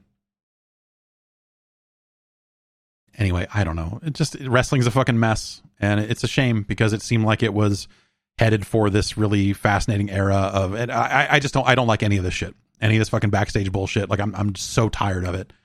I'm so tired of the fucking dirt sheets informing the storyline stuff. That was stuff that like just got gross through the WCW era. You know, some of the stuff that the conniving fucking horse shit that that helped tear apart WCW. And so I just, you know, I, I, the the idea that AEW was putting on compelling television and then supposedly had a like a locker room that was like really together, and maybe that's not the case. I mean, maybe this is just long term issues that coming to light. That maybe the maybe the Young Bucks and Kenny Omega have been a fucking real negative drain on that place for a long time. I don't know. It's certainly possible. Uh, and and CM Punk is just calling it out as someone who has been around the business for a long time. And I don't know. This it's it's the wrestling business. Though it is a fucking disaster. it always will be. Uh, there's no escape from the the ego, the the bullshit, all that sort of stuff, and I don't know. I uh yeah. And then yes, the AEW game stuff is obviously like still kind of in the news a little bit because you've got the roster of that thing is really weird. And you know there was the story about um FTR not being in the game. And then that kind of kind of got updated. Like by the way like Evil is not in the game. And this guy's not in the game. Like people that have been with the company for a very long time. And you have to look at that and assume like oh that was those maybe were people that had planned to be in the game. But as they kept signing new talent that were must-haves for the game, your Daniel, your your Bryan Danielsons, your your CM Punks, like all that sort of stuff, they must have shifted focus at some point on what that roster was going to look like. And you know, the, the other thing, people are like up in arms about every single story about the game seeming slight and low on features, and you know, there were stories about um that's I, the, the dirt sheet stories going around were like, yeah, see, the the that Uno's not in the game, and I, I, don't know that for sure, but that's that's what the reporting is, and the reporting seems like it's been at least somewhat accurate, but kind of for the wrong reasons. It, it's it's not. Um, my impression of that game, with the way that they talked about it when they first started talking about making a game, was that it was always designed to be a much smaller product. That they knew going in that they were not going to compete feature for feature with the shit that WWE was doing. That they were like going to focus on like, hey, we're going to try and make this small um, kind of homage to the Aki games. We're going to do our best and then build on it from there. And so to me this always and, and also the impression I always got from it was that it was not going to be an annual product. That they were not looking to get on that treadmill and put one of these out every single year. And so when you get all of that information together, they're just going to do DLC. They'll update the roster over time. You know, this this seems like a, a product they will want to support for more than a year, and that they will continue to add to it over time, and then that will eventually lead to the second entry in the series somewhere in the future. That you know, then they can look. Okay, well, we can't just bolt features onto this anymore. We need to make a new full on game. So none of the stories around the game and the roster and and all of that sort of stuff um strike me as strange when taken in the context of the AEW video game always felt like it was designed to be a first entry. It was designed to be something a little bit smaller, something that they want to build upon, and something that they don't want to bite off more than they can chew. Because remember, I, I don't know, I don't, I don't know what the plan was. Like obviously, THQ Nordic is publishing that game now, but if you go look on the Steam page, AEW was also listed as a publisher of the game. And originally, my understanding is that they were like thinking, well, we might just publish this ourselves. And that would probably mean it would have been a digital only product. And it probably at some point the scope did get bigger because now it's a $60 product on console. You know, it's it's it is it is on disc. They are putting out physical versions, they're taking pre-orders, all that sort of stuff. And so my impression is that that game started with a much smaller scope. They made the scope bigger as they had to along the way because the roster changed and, and a lot of other things changed. They ran into situations, probably with FTR specifically, where they're like, hey, like to truly represent the tag team style that you do with any kind of depth is going to take more work than we can do right now. And so we're just going to punt on that for later uh, and get to it when we can get to it for whether that's a second game or whether that is a um a, an update down the line. They go like, "Hey, this is our tag team update. Now tag teams have this." But there was other stories saying like that they maybe didn't initially account for the idea of being able to create characters and share them, like the kind of community creation stuff is what the the lingo is on the WWE side of things, and being able to share created characters or rings or belts or, or whatever which to me seems like ridiculous. That seems like the the kind of must have a must have feature. A is the ability to create stuff, but also it seems like they must must must allow characters to share or allow players to share those creations because in a lot of cases that's how you get around um, deficiencies on the roster or departures from the roster or whatever. I wonder who the the number one WWE guy created in that game would end up being because when you launch WWE, and I don't know if it's still this way, but you know, I'm like launch week for that last WWE game. Um, you saw quite a bit of Kenny Omega, uh, in there, and and yeah, Pat in chat says Cody. My understanding is that Cody is still going to be in the game, right? Yeah, yeah, that's that's the joke, I guess. But yeah, it, it's you know, they spent a lot of time and money getting Cody into that game, and so he's still going to be in that game, which is fucking nuts. Um. Anyway, wrestling's a mess. It, it, it, it, I am I am sad about it to a certain extent, which is a weird a weird thing to say about a television show. Um, but yeah, I don't know. It just it just feels like a fucking mess, and uh, on the, the the AEW stuff is is just is sad. Uh, I I have enjoyed that those two television shows, uh, Rampage and Dynamite, for for quite some time now. They have they have done a lot of good work, but the last couple of weeks of television, the build up to this show, all that sort of stuff has left a really bad taste in my mouth. And you know, meanwhile, on the other end, WWE is becoming a little bit more fun and a little bit more engaging. Having Dexter Lumis pop out from under a mat and doing all this goofy shit, and it's just like, yeah, they're they're they're picking up the pace a little bit. They're they're doing some interesting things on the other side, and that's why I say it's like this stuff could seems like it's coming at the worst possible time because you're gonna now have as contracts come up. If this is the vibe backstage at AEW as these contracts come up, you're gonna have people who are now gonna be maybe even more likely to be like, I'm gonna get the fuck out of here. I don't know. Who knows? Right? Because at some point, you know, you, you like probably in the in the wake of this, like right now, right now, you probably got a Tony Khan sitting in a room with some people going like, "All right, shit, we got to do television tomorrow." Like, um, can we get these guys on the same page enough to to do something? Is this something we can capitalize on now? Who are we? Who are we suspending? Who are we like? Like, who is the people that are definitely not going to be on television? Are are they getting lawyers? Like, what's the you know? Again, assuming all this stuff is straight up fucking real. Ugh because it's real until it's not. Can we get these guys on the same page enough to where they can work together and we can make money off of this and make good television off of this? And maybe they can turn it around, but I, I just I don't know. The vibe of it feels fucking terrible for me. Um, but it felt that way even before this weird event went down. The pay per view itself just felt very off to me. So Chad is saying yes. Uh, what? Downtown CM Brown says MJF versus Punk tomorrow. MJF wins the belt. Punk suspended. Fixed. Yeah. Sure. That that that's a way you could go. That is a way you could go. I don't know. Let's uh I don't I don't want to I don't want to talk about wrestling anymore. let's uh let's get into some emails. How about it? Uh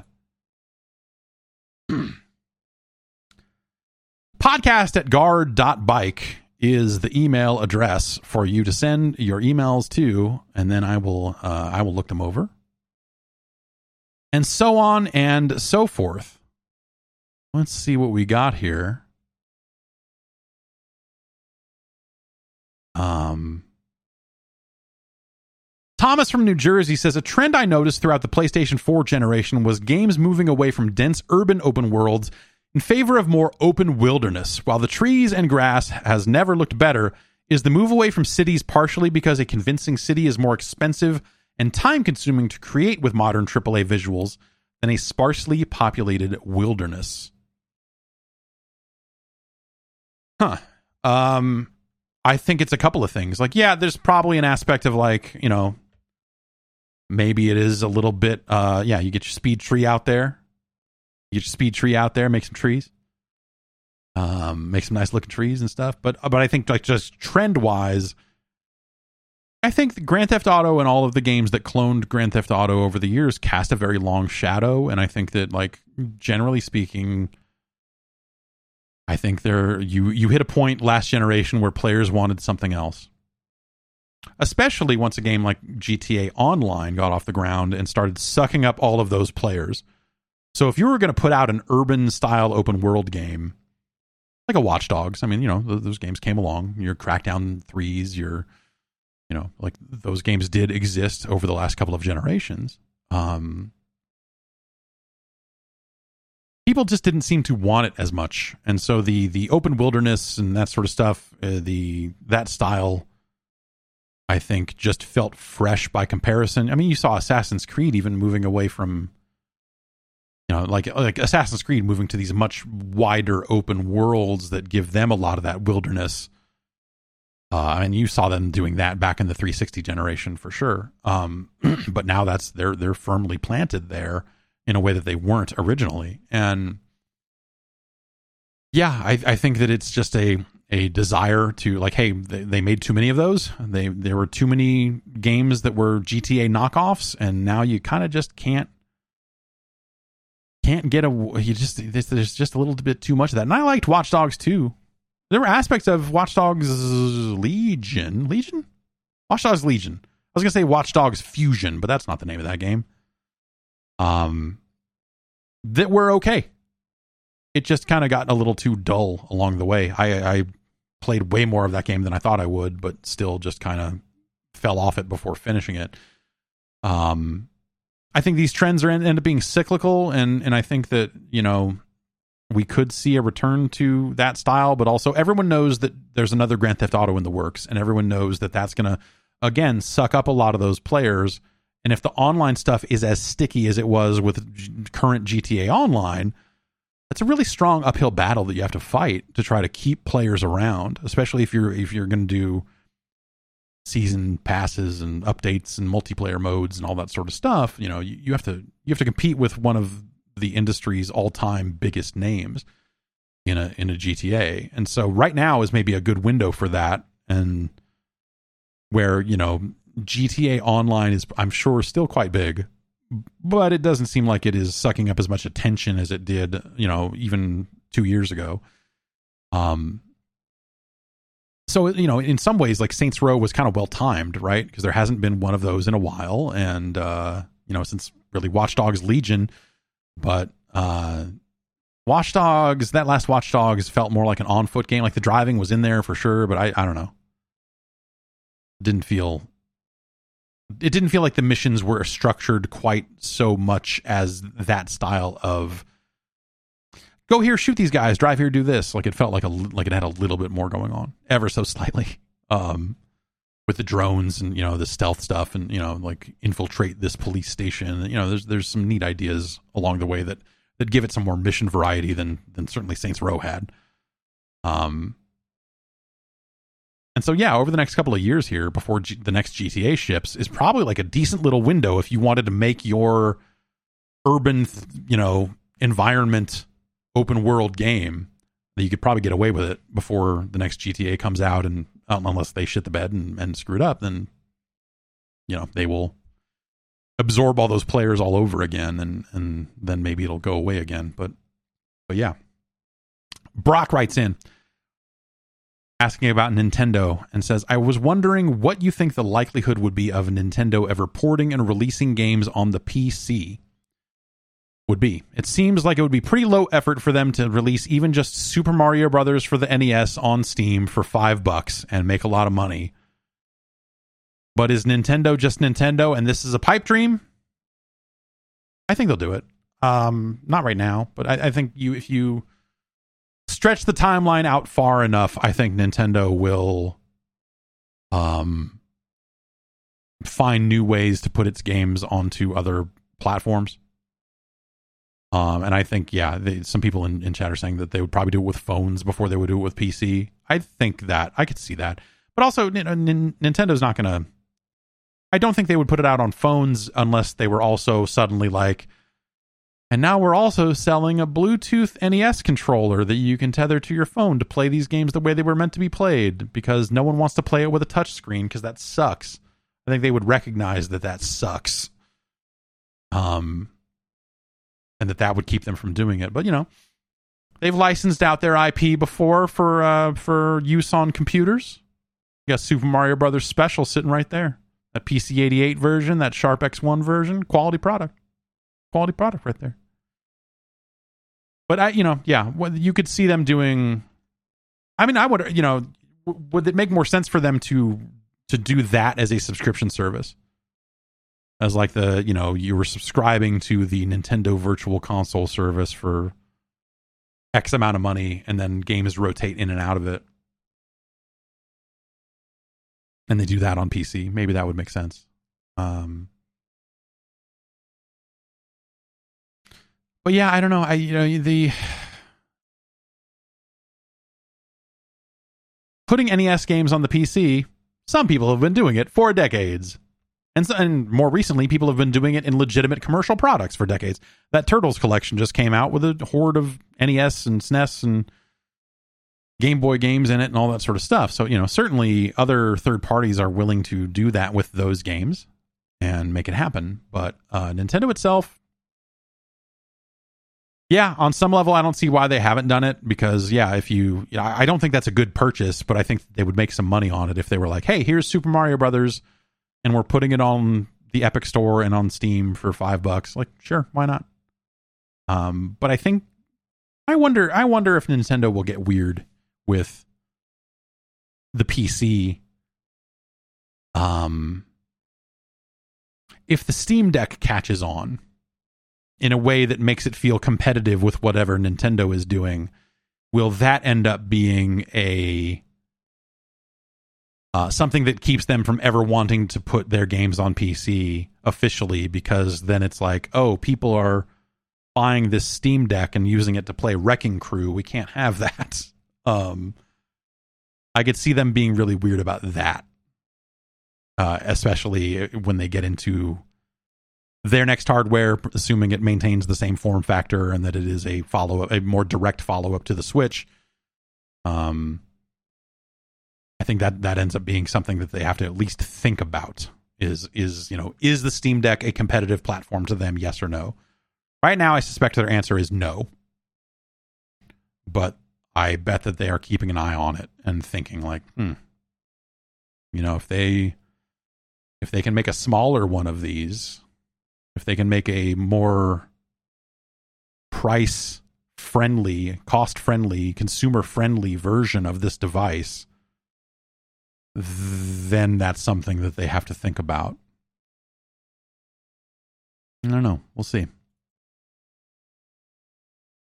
Uh Ben in Boston writes in and says, In talking about Saints Row, you mentioned the many Grand Theft Auto knockoffs chasing its success. of all the other also ran games, the ones that we don't talk about as much uh, as the genre defining successes, sorry, that's a mess. I, I messed up that sentence. That sentence is fine. I'm not fine.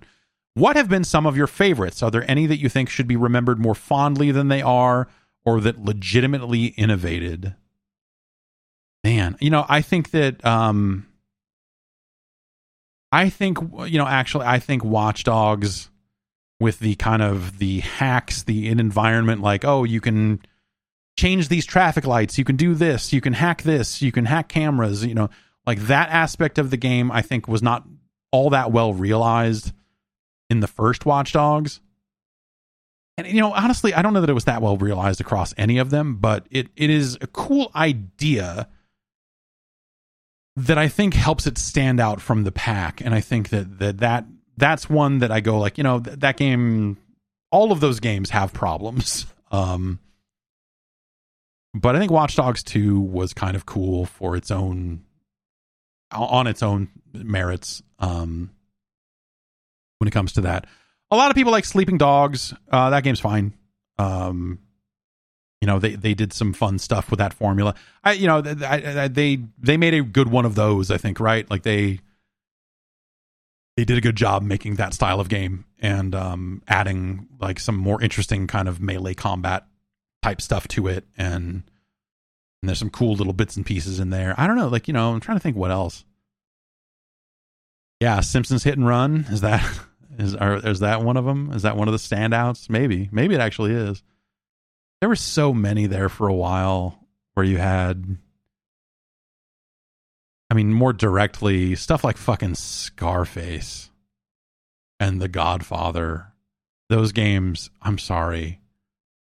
That Scarface game, I remember playing it for review at the time and just being like, my God, this is miserable. I am having such a fucking terrible time with this piece of shit game.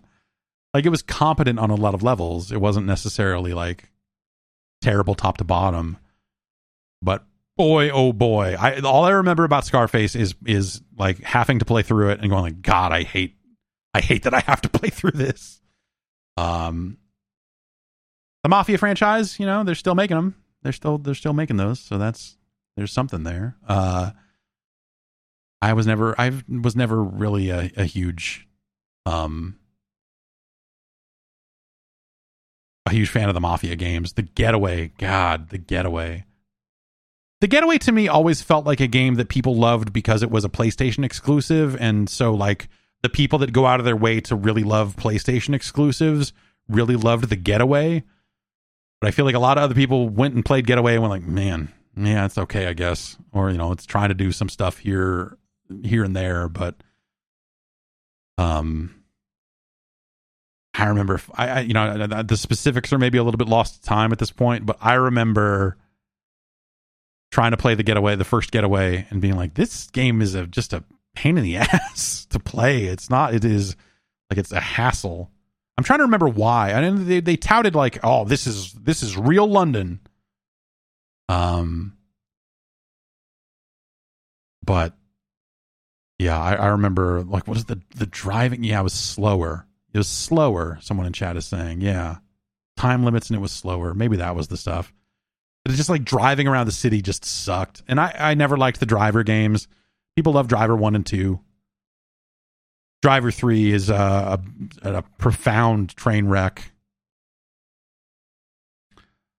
Um, and then Driver San Francisco. Driver San Francisco at least had a weird idea where you were in a coma throughout the entire game, and that's why you you were able to warp out of your vehicle and and warp into another vehicle to kind of just like warp around the world and and solve some of the missions and, and stuff like that. Like it, it was a cool fucking idea.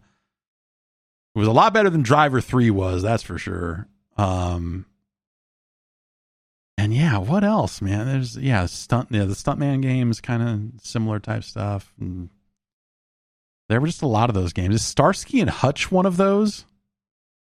Is Starsky and Hutch a driver esque GTA esque game. I, I can't even remember at this point. Or was it all driving? Yeah, Wheelman. I remember Wheelman being better than it seemed like it should be. But um yeah, I don't know. Just it felt like there were just a ton of those things coming out when GTA was the the biggest game in town. Even Saints Row One, which you know no one really talks about Saints Row One because people have filed off into camps where they either love Saints Row Two or Three, and you cannot love both. I guess I love Three. Um, but Saints Row 1 had multiplayer, which that was an innovative thing at the time. It was one of the first to make it to the new generation of consoles when it came out on 360. And so it was the first time you saw one of those that was like pretty on the, you know, in, in, in the in the generational context and um and that made it stand out a little bit, but boy, I, I remember just the collectathon like collecting songs off the soundtrack and that sort of stuff, which I guess I don't know. Uh, in Saints Row One, like the, with collectibles, all the weird stuff like that. I remember that game being just kind of a pain at the end of the day. But um, I remember when Saints Row One came out, we had done something. We had agreed, and so it was like a it was a paid like I, I it, you know thinking back on it now, it was actually probably pretty shitty of us to participate in this, but we did a really long Saints Row One live stream uh, back when people weren't doing live streams because that again this is the week that Saints Row this is the weekend before Saints Row 1 came out if I remember correctly. And I the reviewer which I want to say was Greg Kasavin ended up doing one of his really long live streams reviewing that game and then later on like we part of that live stream we then had to like play online matches with him. So at a certain point in the day, we all got online and, and played matches with him as part of this live stream.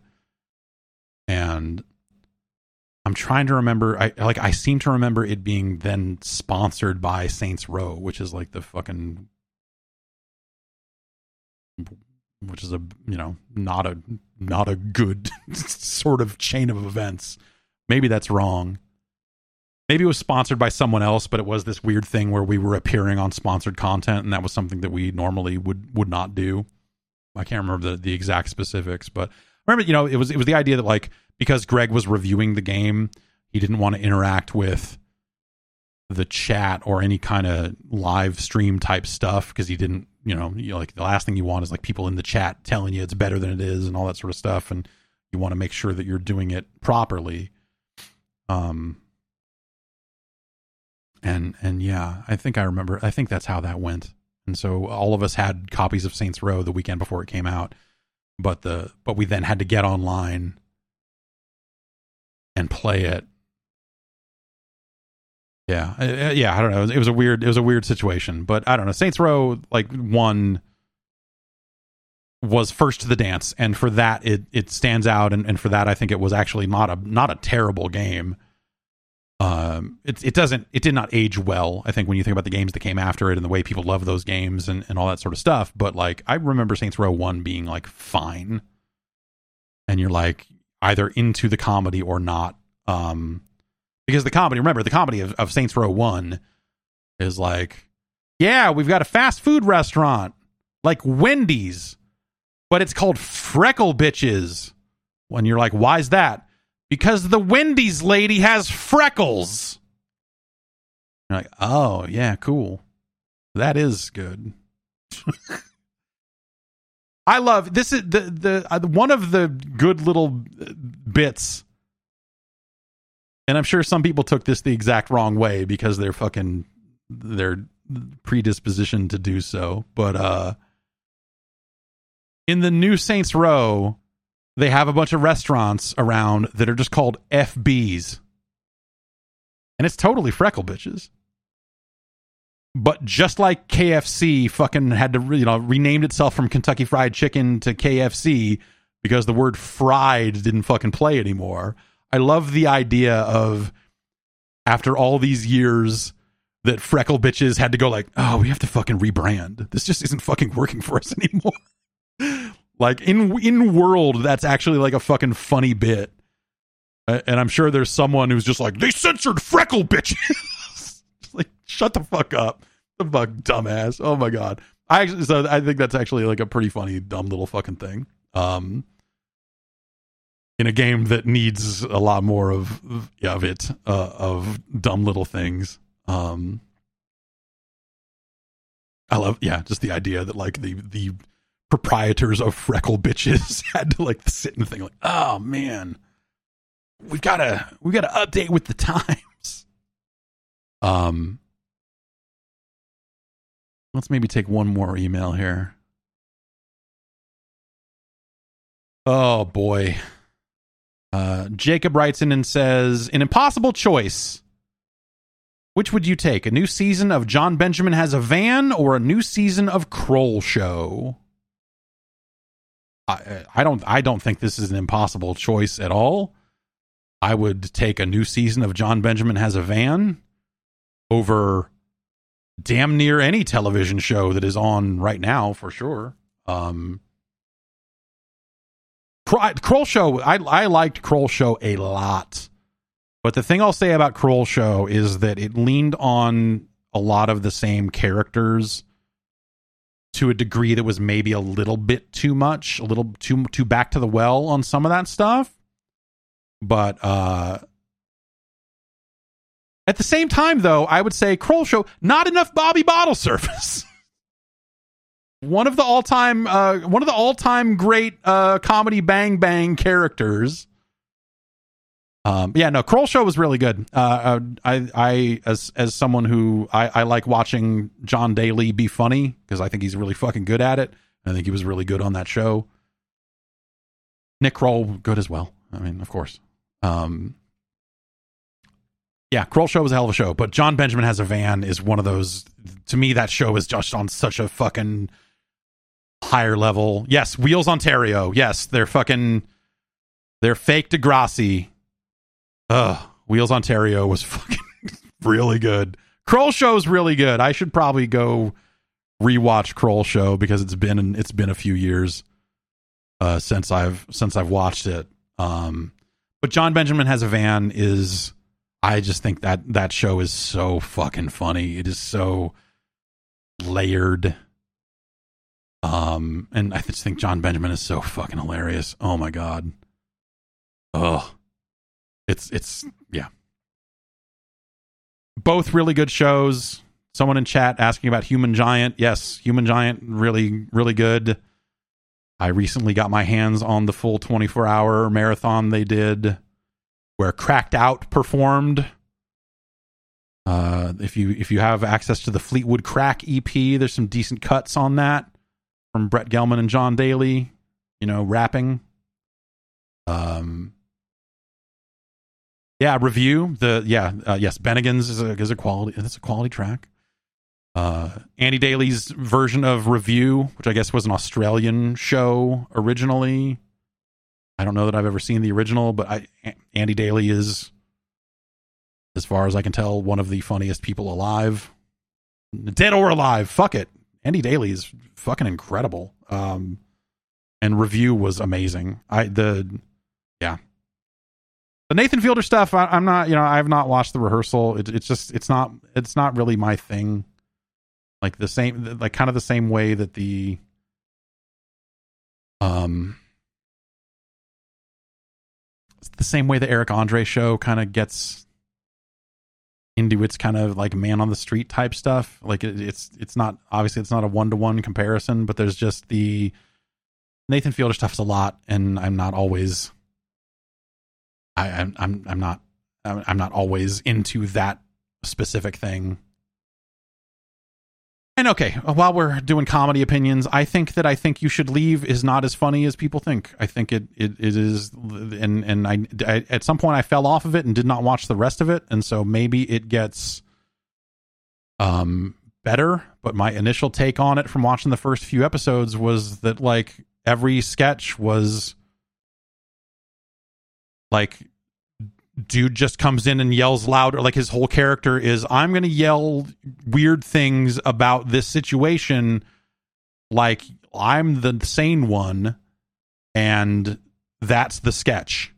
And there was just too much of that. And I felt like I saw four or five of those in those first handful of episodes. And I was like, I'm good. This is not terrible, but I'm not. It, it's I don't I don't think it's fucking great. And so maybe one of these days I'll go back and, and watch the rest of it, but it, it's it's fine. Um, I mean, compared to the other stuff that we've been talking about, I don't think it's even in the same fucking conversation. Because, jeez. Um, but yeah, that is one of those things that I'm like, I should go back and watch the rest of this because people do seem to love it. But, um, but yeah, I don't know. If I'm if I'm gonna go back and watch some some older stuff, like yeah, Jon Benjamin has a, has a van. I'd love to rewatch that. Um, Kroll show. It's been a while. I want to go back and rewatch the Peter Serafinowicz show. It's been a, a long time. It's been a long time since I've seen Toilet Gun. Um. Anyway, let's wrap it up. That's the podcast for this week. You've got a lot of comedy to go watch, or I guess you could just go watch the initial run of Mr. Show. I still need to finish the the new season of Kids in the Hall, which um sounds like it's incredibly strong. What I saw of it seemed very good, but uh, you know, I just haven't I don't know for whatever reason just haven't watched the all every single new episode of that. Um but but yeah, it it sounds like that was just a fucking good ass season of Kids in the Hall, which is great. Hey, guess what? Kids in the Hall, good. Mr. Show, good. The the with Bob and David kind of new return season of Mr. Show, not so good. By comparison, I loved to see it happen, but qualitatively disappointing. I'll say. Disappointing. Yeah, okay, yes. I'm going to go watch You Can't Do That on Television. I've got all those episodes sitting right here. Uh, th- those episodes live in my closet, actually. Uh, also, hey, you uh, Rowan and Martin's Laugh In is on fucking Tubi. if you want to, if you just want to watch the show that You Can't Do That on Television took all of its style from in a weird way, uh, go go watch episodes of fucking Laugh In on fucking Tubi. All right, that's to do it for the show. I'm pushing the music button again. Uh, what else is going on this week? I am, uh, I think I am uh, making a guest appearance on another program, but I have not heard back. So I will leave that vague for now, but I'll be on Twitter talking about that as soon as that's locked down. Um, and um,